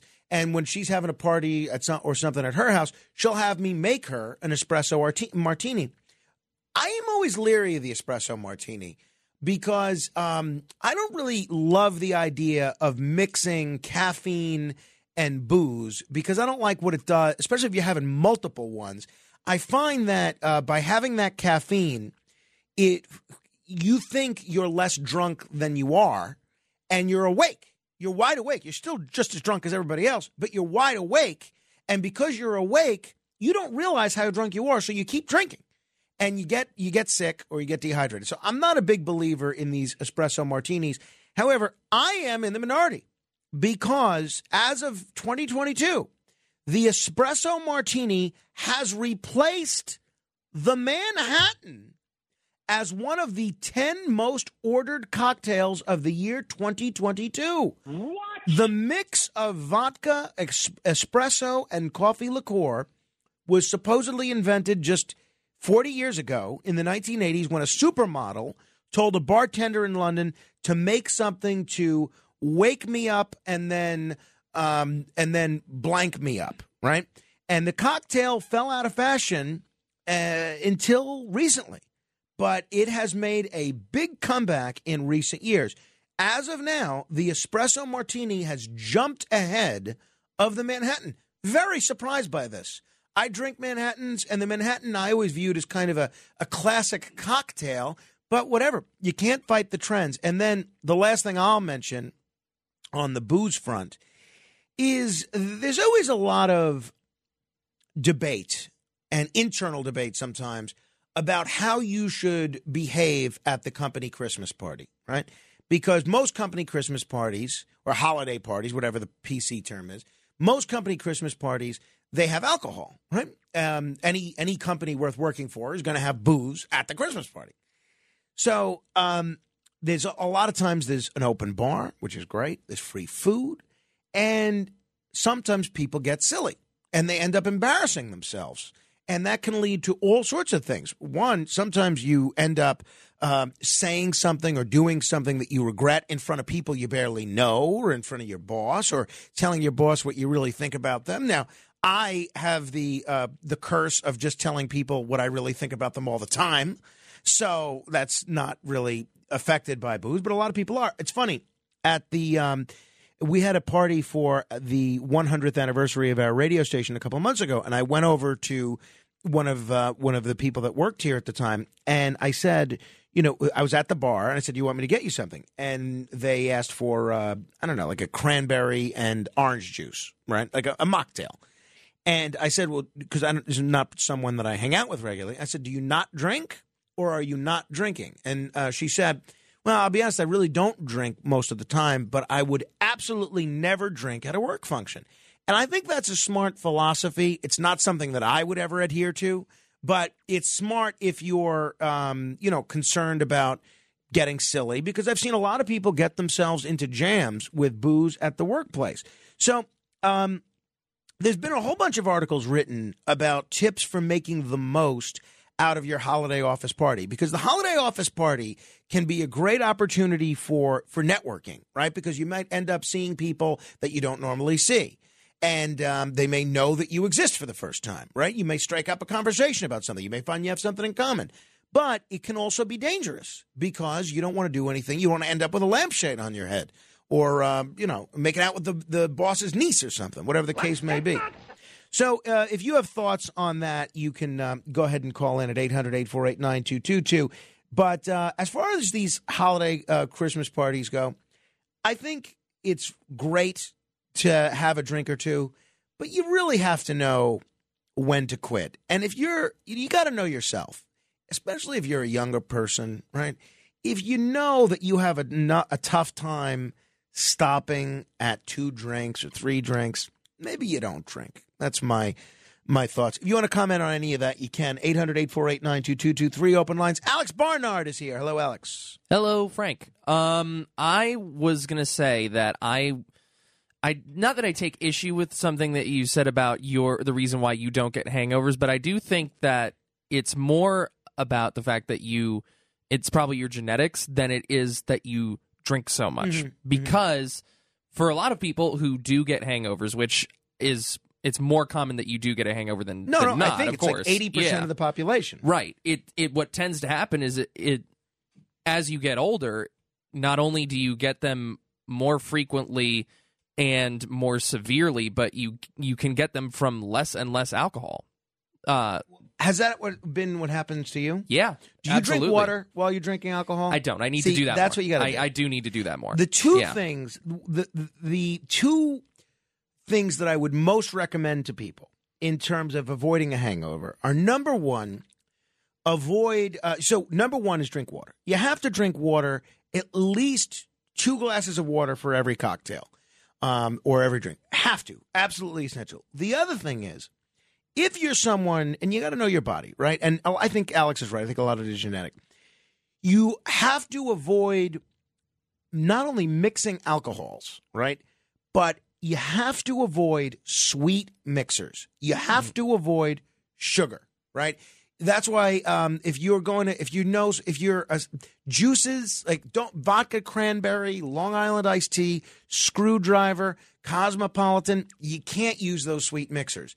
You got to stay away from those sweet mixers. There's something about the sugar when you have all that booze that screws you up.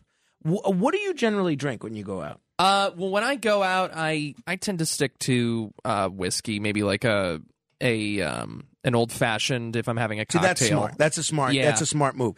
The- One they- of the worst hangovers I've ever had. I don't know if have you ever had Pink Whitney?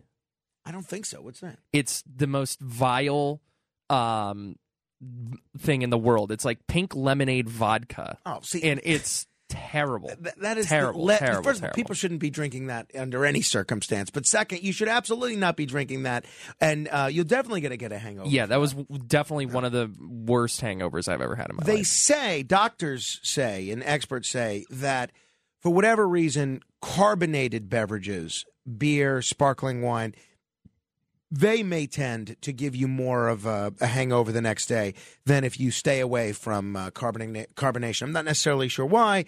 I could easily look it up but you know just it's not necessary. You just skip the carbonated beverages. So um, my advice for you would be to drink water.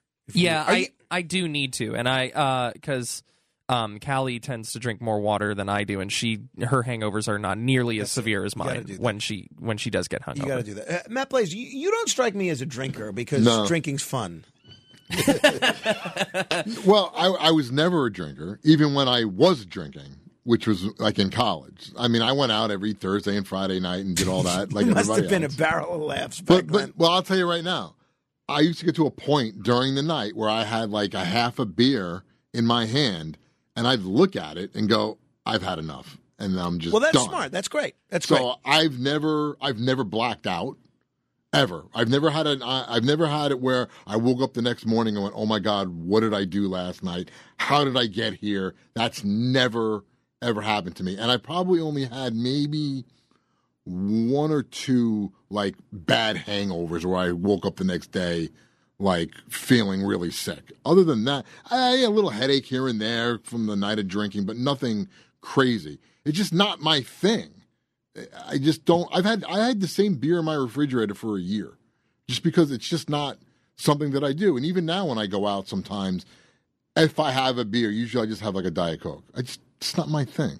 Ryan, what's your story? Story is um I have gotten hungover before. One story in particular was one time senior year in college. Dear friend of mine just said, "You know what? I have a bunch of alcohol. Let's just drink something." So we did. Throughout the whole night, I got so hungover and I thought maybe I could try and like rest it off. But then I remembered next day I had to go to a Jets game because I spent $30 on tickets from the Student Union building. So I literally sat there on the bus, sunglasses on, didn't want to talk to everybody, knocked out. Yeah, see, that's ridiculous. Yeah, uh, that is like such a waste of a day. I, I can't, I can't, I can't deal with that. Now, maybe you're right, uh, Alex, in that uh, part of it is genetic, but I think Yeah. a lot of it is also what you're drinking. But if you're someone, um, you should try this. Try this four I will. cocktail. I will. Uh, this four ingredient hangover cure Because the thing that me- magnesium, vitamin B12, folic acid, and uh, electrolyte energy drink. The thing that messes me up the most is that it always screws up my sleep when I've right. had way too much That's to what drink. everybody says. Yeah. Well, you know what happens with with booze in general? It, it, if people think that alcohol helps you sleep, and it can, it can help you get to sleep. It doesn't help you stay asleep because what happens with alcohol, and you know, you only become an expert in this one way. But what happens with alcohol is, at first, alcohol is a depressant and then in your body it becomes an accelerant. So you get in your heart you get tachycardia right? And um, you end up getting awoken. Even if the booze has helped put you to sleep you end up getting awoken by this pop pop pop pop pop pop pop pop by your heart racing. So you got to be you got to be careful. You just the good the the appropriate philosophy is just to not overdo it. But if you are going to overdo it, overdo it smartly. Overdo it while drinking water. Overdo it with while staying away from sweeteners, sweet mixers. I at this wedding in Mexico, you know, it was an all-inclusive resort, so people who don't normally drink, they were drinking like crazy. And I, as the elder statesman of the alcohol community, I have to take a lot of these young guys and girls under my wing. And I said, no, no, don't get that. And I had, to, I had to stop one person from ordering a Long Island iced tea. Nobody should ever order a Long Island iced tea. The only acceptable scenario for ordering a Long Island iced tea is if maybe you're homeless and you if you have five dollars and fifty cents to your name and you need one drink to hopefully get you drunk, right? If you have very little pocket money and you need to get drunk in a hurry, okay, the Long Island iced tea is for you or if you're you're 14 or something or 16 i guess right? And you've managed to sneak into a bar and you have no money and you're probably only going to get to get one drink. All right the long island iced tea will plaster you but it's it's terrible it's it's terrible tasting it's terrible for you there are a bunch of liqueurs that should never be mixed together and especially with coke in there and uh, that's the kind of thing that we'll give you Now, do you drink shots when you drink? I will uh, uh, not really. You know, I will drink a shot. Like if uh, if there's a uh, if there's someone that says, "Do you want to do shots?" Like if there's a, a communal um, for a fraternal thing or a camaraderie thing, uh, I'll take a shot of what they're drinking. I won't do these crazy shots that the people do, like a mind eraser or this. Right. I will do a shot usually Mudslide and all that yeah, no, no, no. stuff. I'll do a shot of um, something that uh, that I would normally drink. Like I, I'll do a shot of Jameson sometimes. Uh, but um, you know, but yeah, I'll I, I'll not turn down a shot if people are doing shots. I, I I go I go with the crowd. I go with the crowd. Because I, I did go through. We used to do shots. I mean, like in college, you do shots, and I used to. Uh, my friend and I, his brother's girlfriend was the bartender, and we would sit. It was a round bar, and we'd literally sit across the bar from each other. And myself and him would sit together, and his older brother and his friend, and we would see who could send the worst shot to each other. No, that's And I've mixed every kind of liquor. I can actually drink. Because I don't, doesn't mean I can't hold my liquor. Because I have done the most disgusting shots that you've ever heard of, with combining everything into one shot. And I've done that, so I can drink. I just choose not to.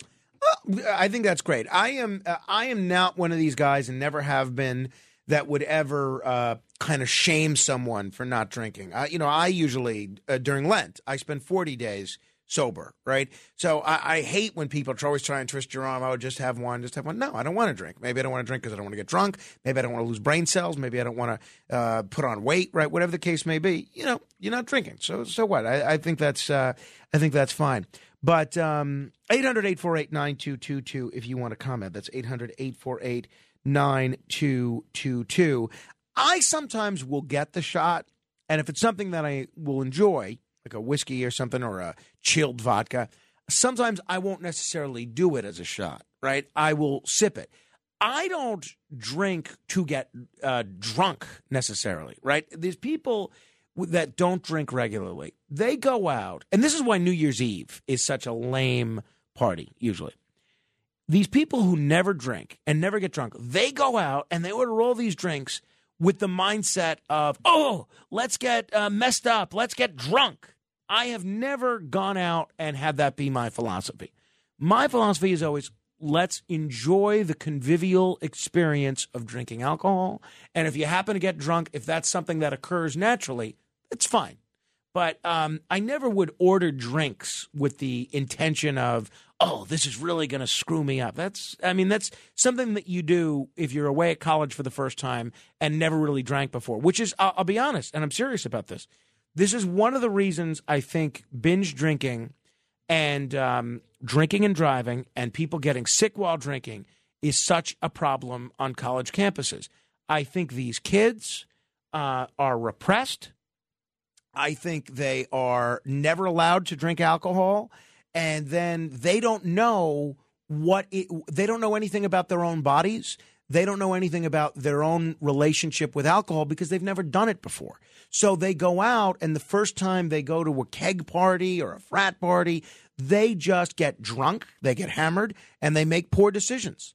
And uh, I think that's something that uh, I'm hoping, you know, uh, when my son's older, that uh, we'll will have drinks together long before he ever goes to college, so that he doesn't see it as this forbidden fruit that he has to go out and uh, make up for lost time because his parents never let him have a sip of wine or or, or a glass of beer or something. All right, uh, you're welcome to comment on anything you see fit. We're going to do the thousand dollar minute in uh, just a bit, and I have a bunch of stuff to get to. Uh, I don't know where the day, I don't know where the show went. Right? I mean, JFK, Valerie Smaldone, Ask Frank Anything, commendations. A lot. I, have a, I have pages of stuff here that I have to get to. Jimmy is on Staten Island. Hello, Jimmy. Hi, Frank, and everybody. Um, I just uh, f- want to tell you that Valerie Smaldone. Um, I'll be honest, you know, sometimes in your life you work different shifts and you come across people you think retired or moved on and they're not with the firm anymore. Then all of a sudden you see them, you're like, oh, I thought you left or you died or something, whatever. And um, to hear her voice again, after so many years. I mean, I'm 60 years old, and I'm the guy with the broken neck, if you remember. And uh, I'm doing well, thank God for that. But Thank hearing goodness, her yeah. voice, and uh, it opened up all past memories of hearing her on the radio. And as far as she's a wonderful woman, and I always enjoyed her voice over the radio, and yours as well. And to tell you the truth, the thing about drinking, my sister came to my house one day uh, in Brooklyn. I lived on 58th Street, and I the house was pitch black. And my sister opened the door because we all have keys in the family. And I said, "Shut that door, shut that light. I can't." But my sister was so full of life and energy. She opened up the Venetian blinds. The sun came in, and I said, "Oh my God, it's over with, with the drink." And look, I'm wasting a whole day. Right. And that was at 22 years old. I'm now 60. I have not had a drink since. Well, that's great. Uh, good for you. You know, I had a, uh, I have, I have a very close friend who uh, was an alcoholic, a functional alcoholic, and um, basically, uh, you know, he he did a lot of damage to his body. I mean, there were other circumstances as well, but he ended up needing a um, liver transplant. He he w- so damaged his liver from drinking that he needed a liver transplant. So uh, after he got his new liver, you know, I asked, well, so what are you going to do? Are you going to go to counseling or anything to stop, um, you know, to stop drinking? And he said, no, I'm just going to stop. He said, I said, well, you can just do it. He said, yeah, I've had enough. Clearly, uh, that I've had enough beers, enough wine for one lifetime. I'm, I'm done. That's it. And uh, I think, you know, sometimes you reach that moment at 20, sometimes you reach it at 60. Uh, some people never get there, right? Uh, you know, that's the kind of thing that you need to do a little introspection with, right? 800 848 9222. Patrick is in Huntington. Hello, Patrick. Good morning, Frank. I haven't heard you this animated since you got that Cheese of the Month subscription. Uh, Uh, you're real funny, ain't you? Okay. uh, I, I find uh, the last couple of years, especially after the pandemic and whatnot, my ability to recover after drinking is days. Uh, and the accelerant you talk about when you're drinking is serotonin. I'm surprised that woman didn't bring that up in the uh, research there. But that's what makes you feel good. And alcohol raises your serotonin, but then it actually strips it all away. And that's why it, it's a mood thing afterwards. Uh, but yeah, my ability to uh, recover after, you know, dr- drinking is it's horrible. So yeah, I- well, that's I- what that's what Alex was saying. And uh, and uh, do you drink water when you're drinking alcohol? No, You got to the drink water. You got to drink water. That's so important. Well, yeah, that's for the dehydration part, I guess. Yeah, I, they always say that too, and then you'll drink less too, I guess. Well, yeah, exactly. Right, but uh, but the wa- for thanks, Patrick. Uh, have a good weekend. It's um it's important to drink water anyway, right? You should always try to drink a lot of water, they say. But if you're going to be drinking alcohol, that is it's so important, so important for your uh, digestive health, for your uh, bloodstream, for your body, for being able to filter out the booze afterwards, for not getting dehydrated. It's so key. You got to drink water. Uh, two drink glasses of water for every one alcoholic beverage. That's my belief. Original Rick is in New Jersey. Hello, Original Rick. Good morning, Frank. Good morning. Two quick things, and uh, so let me finish. First of all, are you aware of a service where they come to your uh, house? Yes, yes. and- Or your office. oh, you know, yeah, and put the IV in you. hmm Yep, I, I know a lot of folks Oh, that have done that. Uh, I, Yeah. I have always said because if you watch the show um, Billions, there's a character that has a whole business doing that, and that's now all the rage among late twenty-something Wall Street people. They're all about this. I have always said if I am ever at the point where I'm having someone bring me an IV to recover from drinking the next day, then my drinking days are over. I, at, I, I will never have someone come to the office and give me an IV so that I can get through the day. I mean, that's it. Uh, that is that is my red line. Yeah, it's a, it's a big rage on Broadway because these actors come in, you know, half in the bag, and uh, they got to get them ready to go on stage. So the the stage managers call these people, come over, and within like a half hour, they're out on stage doing their thing. Yeah, well, that is interesting, uh, Rick. Uh, did you ever try it? No, I'm not that big of a drinker.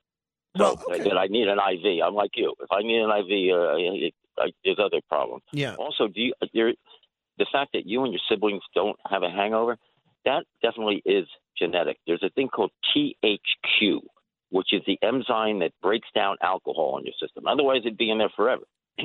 and uh, people with the red gene that produces red hair or red skin, like indigenous Americans, they have much less of it. Oh, That's why they- interesting. they- that's that's why they have a hard time with alcohol, like Irish people. I- Uh, that's so interesting. They- not- That's so interesting. You say that. My wife has red hair and she's Irish, and she gets hungover. Now, I always thought it was because she doesn't drink much. You're saying it's No, it's because of that red hair thing. Yeah, the alcohol stays in her system longer than it does you. Interesting. So it causes more of a, a hangover, and that's why they become addicted to it easier because one drink is like you or someone else having two or three. You know. Interesting. All right. Thank you, Rick. That's very helpful, actually. Very interesting.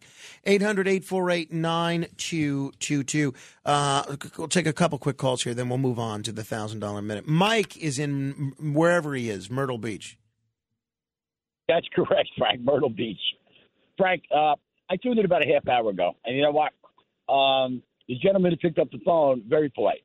Uh, uh, I was a drinker back in the day, and my dad, rest his soul, used to drink Seagram's, ice water on the side, and I would drink Jack Daniels, ice water on the side. But as I called hangovers, you know, years ago, I still call it now. And I had a lot of friends who had to give up alcohol, man, the scourge of the bottle. Uh, I, I used to call it the morning after the night before, a hangover. but uh, rim shot, yeah, the morning after the night before. Last night, uh, a nice gal invited her up to my place to cook her a little dinner. and I was splashing some rum in the Coke. And she liked it, and she liked the sausage and, and you know, uh, uh, uh, red peppers and, and, and onions. Uh, but yeah, people really got to be cautious, you know, especially you young studs listening, um, because alcohol, you know, anything to excess, anything you do to excess is too much. So just give it a little, little bit of thought. And uh, the Jack Daniels, I was going to say, uh, Frank Sinatra said it best. Jack Daniels was his drink, and he called it uh, the nectar of the gods. hey, great show, Frank. Thanks, Mike. Carmine a high five, high five for me. I sure will. Thank you very much. Appreciate it. All right, why don't we do the thousand dollar minute next? Uh, if you want to be the seventh caller, if you are the seventh caller, I should say, to 800 848 9222, we're going to give you an opportunity to answer 10 trivia questions in 60 seconds. If you could do that, if you can answer all 10 in 60 seconds, then you will be uh, lucky enough to try and be the thousand dollar. uh, You'll you'll win a thousand dollars. 10 trivia questions, 60 seconds, get them all right, win a $1,000. Simple as that. Be the seventh caller now to 800 848 9222. Straight ahead. It's The Other Side of Midnight with Frank Morano.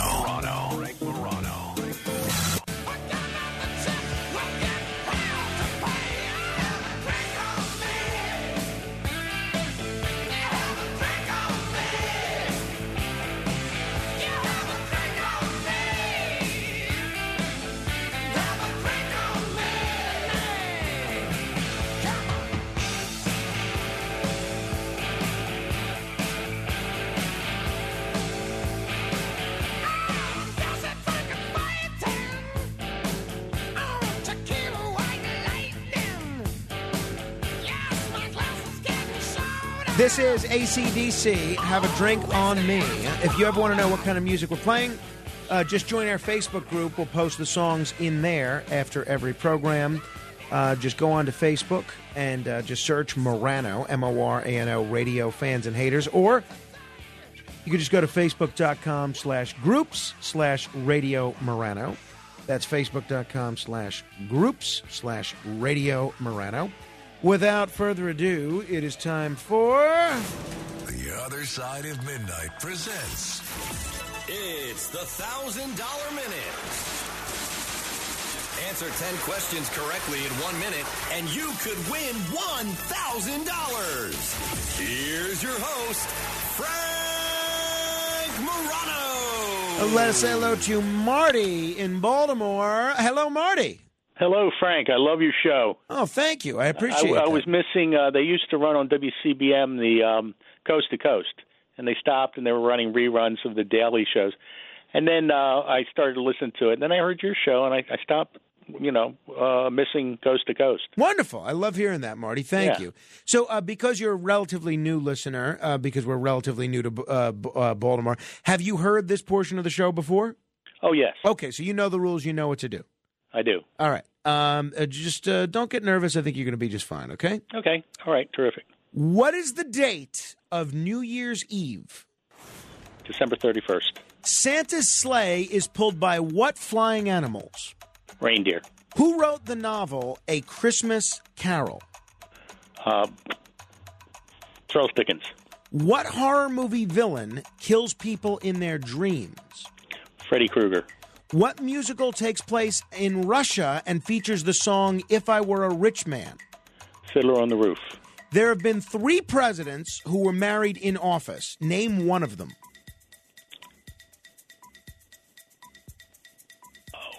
Oh, Um, Taft.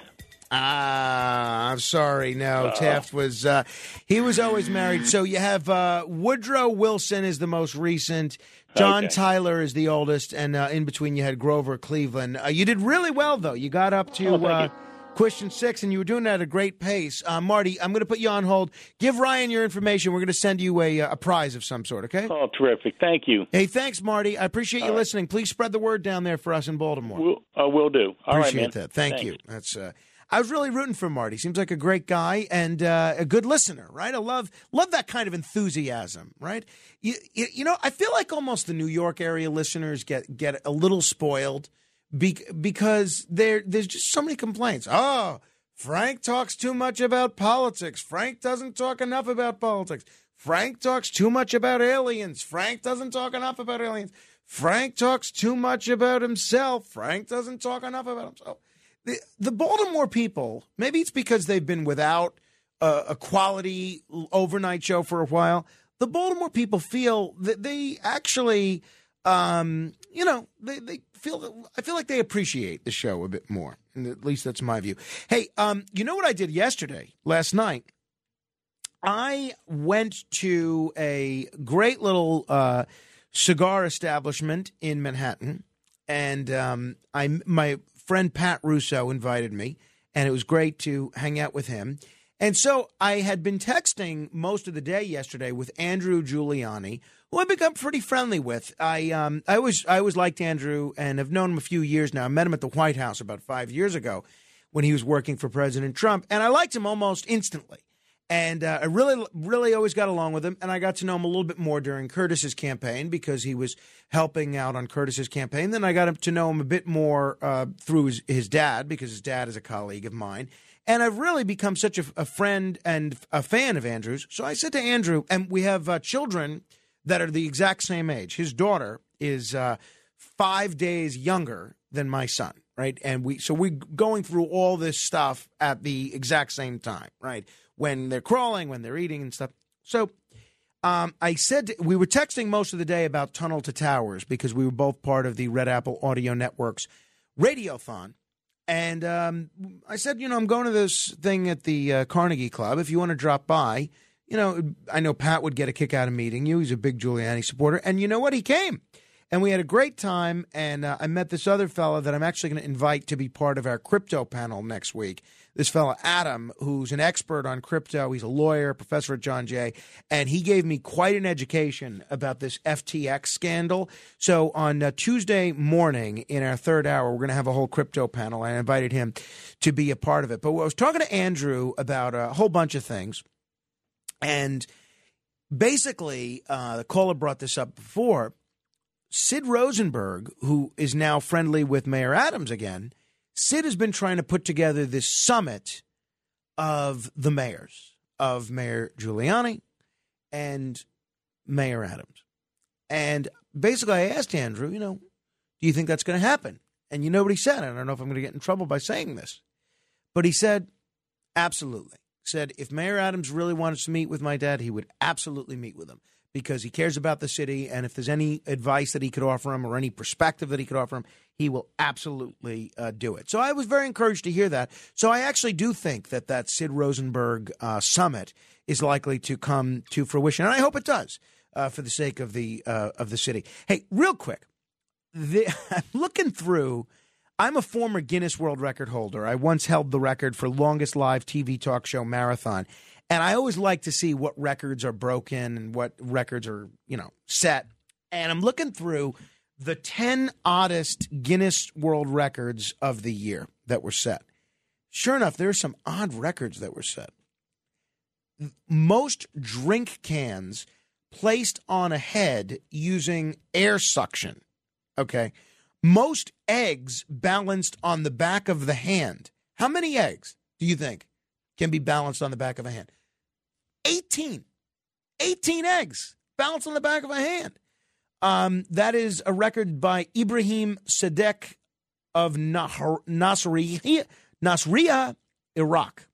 18 eggs on the back of his hand. God bless him. Fastest tightrope walk in high heels.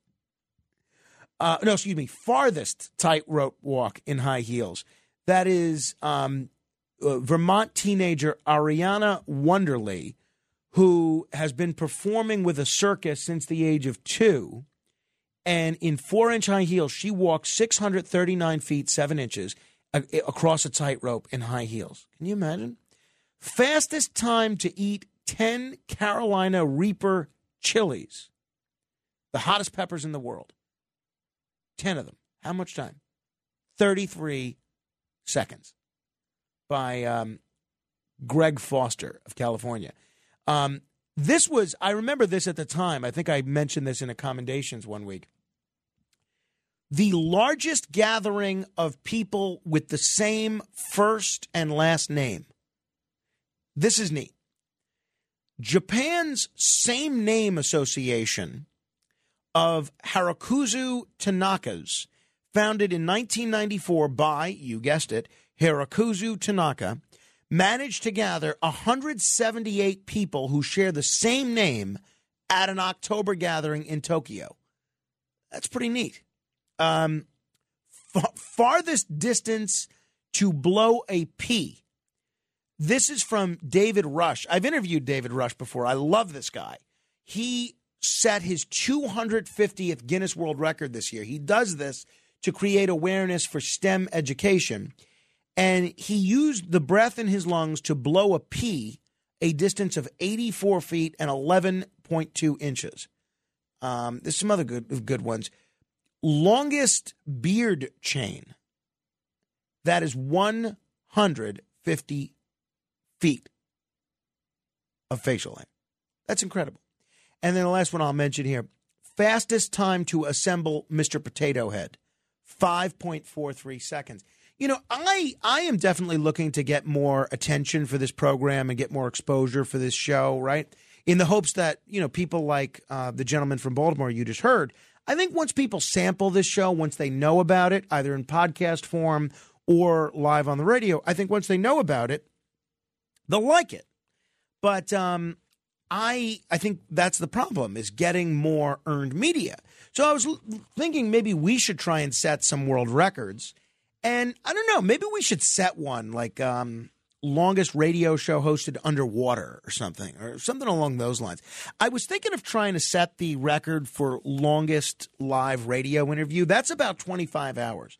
And if I had somebody really interesting, I could break that record.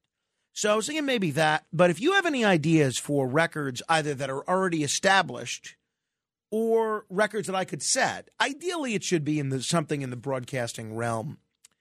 Um, let me know. You can email me, frank.morano at wabcradio.com. That's frank.morano at wabcradio.com. Uh, because, uh, you know, it's fun. I, I had set this record for longest live TV talk show marathon in 2005. And it was a 33 hour TV talk show. That record has been obliterated a dozen times since then.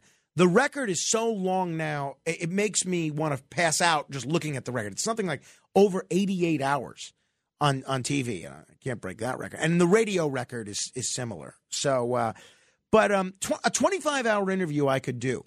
I was thinking, who might I interview? I was thinking maybe my uh, friend Arthur Aidala, but he, I, I don't know if maybe because he's on a competing radio channel now, maybe that wouldn't fly. I was thinking maybe Bill Burns, who's a fascinating guy to talk to. I was also thinking Curtis because it's a combination of you need someone that's interesting enough to ask questions to for 25 hours, but you also need someone that has the energy to be uh, to be awake and vibrant for 25 hours. Can't be someone that's falling asleep while you uh, while you interview them. But I'm serious though. If you have an idea for a record that has not yet been set, or you look through the Guinness Book of World Records or the website and you say, "Oh, you know, I bet you you could break that record." Shoot me a suggestion because I think that might be something fun that we can try and do more of in the uh, in the new year. All right. Um, I had a bunch of other stuff to do too. We'll do 15 seconds of fame next. Uh, 800 848 9222. If we have. Uh, if we have some extra time, I'll give you some of the other highlights of things that we that I had on my list. Otherwise, we'll save them for Monday. This is the other side of midnight. 15 seconds of fame, straight ahead. It's The Other Side of Midnight with Frank Morano.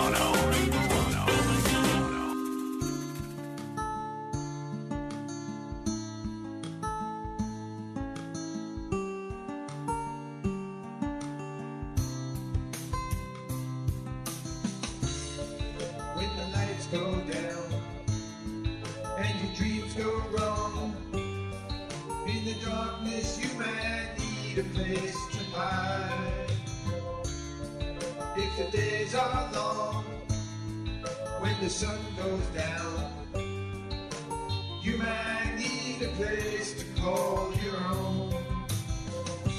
Somewhere out there on the other side of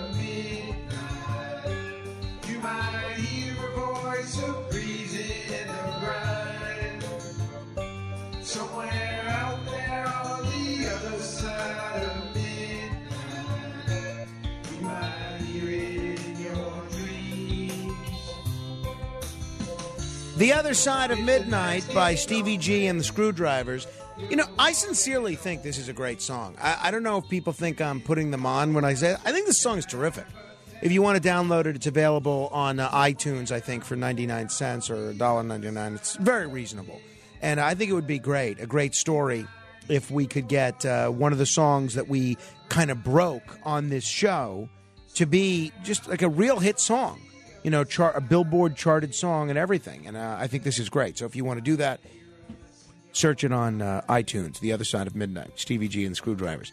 All right, without further ado, we'll give you an opportunity to be heard for 15 seconds as part of. The Other Side of Midnight. This is 15 Seconds of Fame. Joe! Ron Cosimo. I want to shout out Frankie from Glendale and Mike from Myrtle Beach. Have a great weekend, Frank. Thank you. Neil. Frankie, how do you spell QWERTY? Mike. Morning, Frank. Frank, when you donate blood and that blood is eventually transfused, what is the likelihood that person will be over the legal limit and perhaps experience a hangover? That's a great question. Bob. Bob. Hello. Roger. Well, maybe maybe I'm not the brightest bulb on the tree. After all these years, you know, I hear six geese laying five golden rings. Well, I guess one of them was a fairly energetic uh, male. Raji. Although inflation is 8%, the price of a can of Goya beans at our Gristedes has been avariciously jacked up by 65%. Oh, please. Uh, David. I want to congratulate my one and only niece for becoming the first member of my family accepted into an Ivy League college Oh. today. Congratulations to her. Absolutely. Uh, Jerry. Yeah, hi Frank. How are you? I wanted to say hi to all my YGTT colleagues and and uh, wish Mati well on his EMT course. Absolutely. Henry. Two matters. Uh, the question that stumped your uh, uh, thousand dollar minute person was on Jeopardy earlier this week, as uh, you know the final Jeopardy question. Pays to watch And Jeopardy. As far and as far as a Guinness record, uh, I would say, what's the smallest object that has been juggled, even if using something like chopsticks? Bob. Yeah, I'm fed up with the way things are going in this country, and it's time for a death penalty for white collar criminals. Thank you. And finally, Mike. Frank, how many golf balls do you think Mitch McConnell could fit in his mouth at one time? Yeah, I, I couldn't say, right? I mean, um, you know, I think, uh, you know, if you're going to make fun of Mitch McConnell, yeah, I think because of the size of his mouth, uh, that's that's really pretty low rent, if you ask me. There's so much other stuff to criticize him on. All right. Uh, have a great weekend. Uh, I am looking forward to a wonderful Christmas party tonight and uh, my brother's birthday party on uh, Sunday. Hopefully, whatever you're doing, it's fun. Be back here Monday morning, same time, same station. Frank Morano, good day.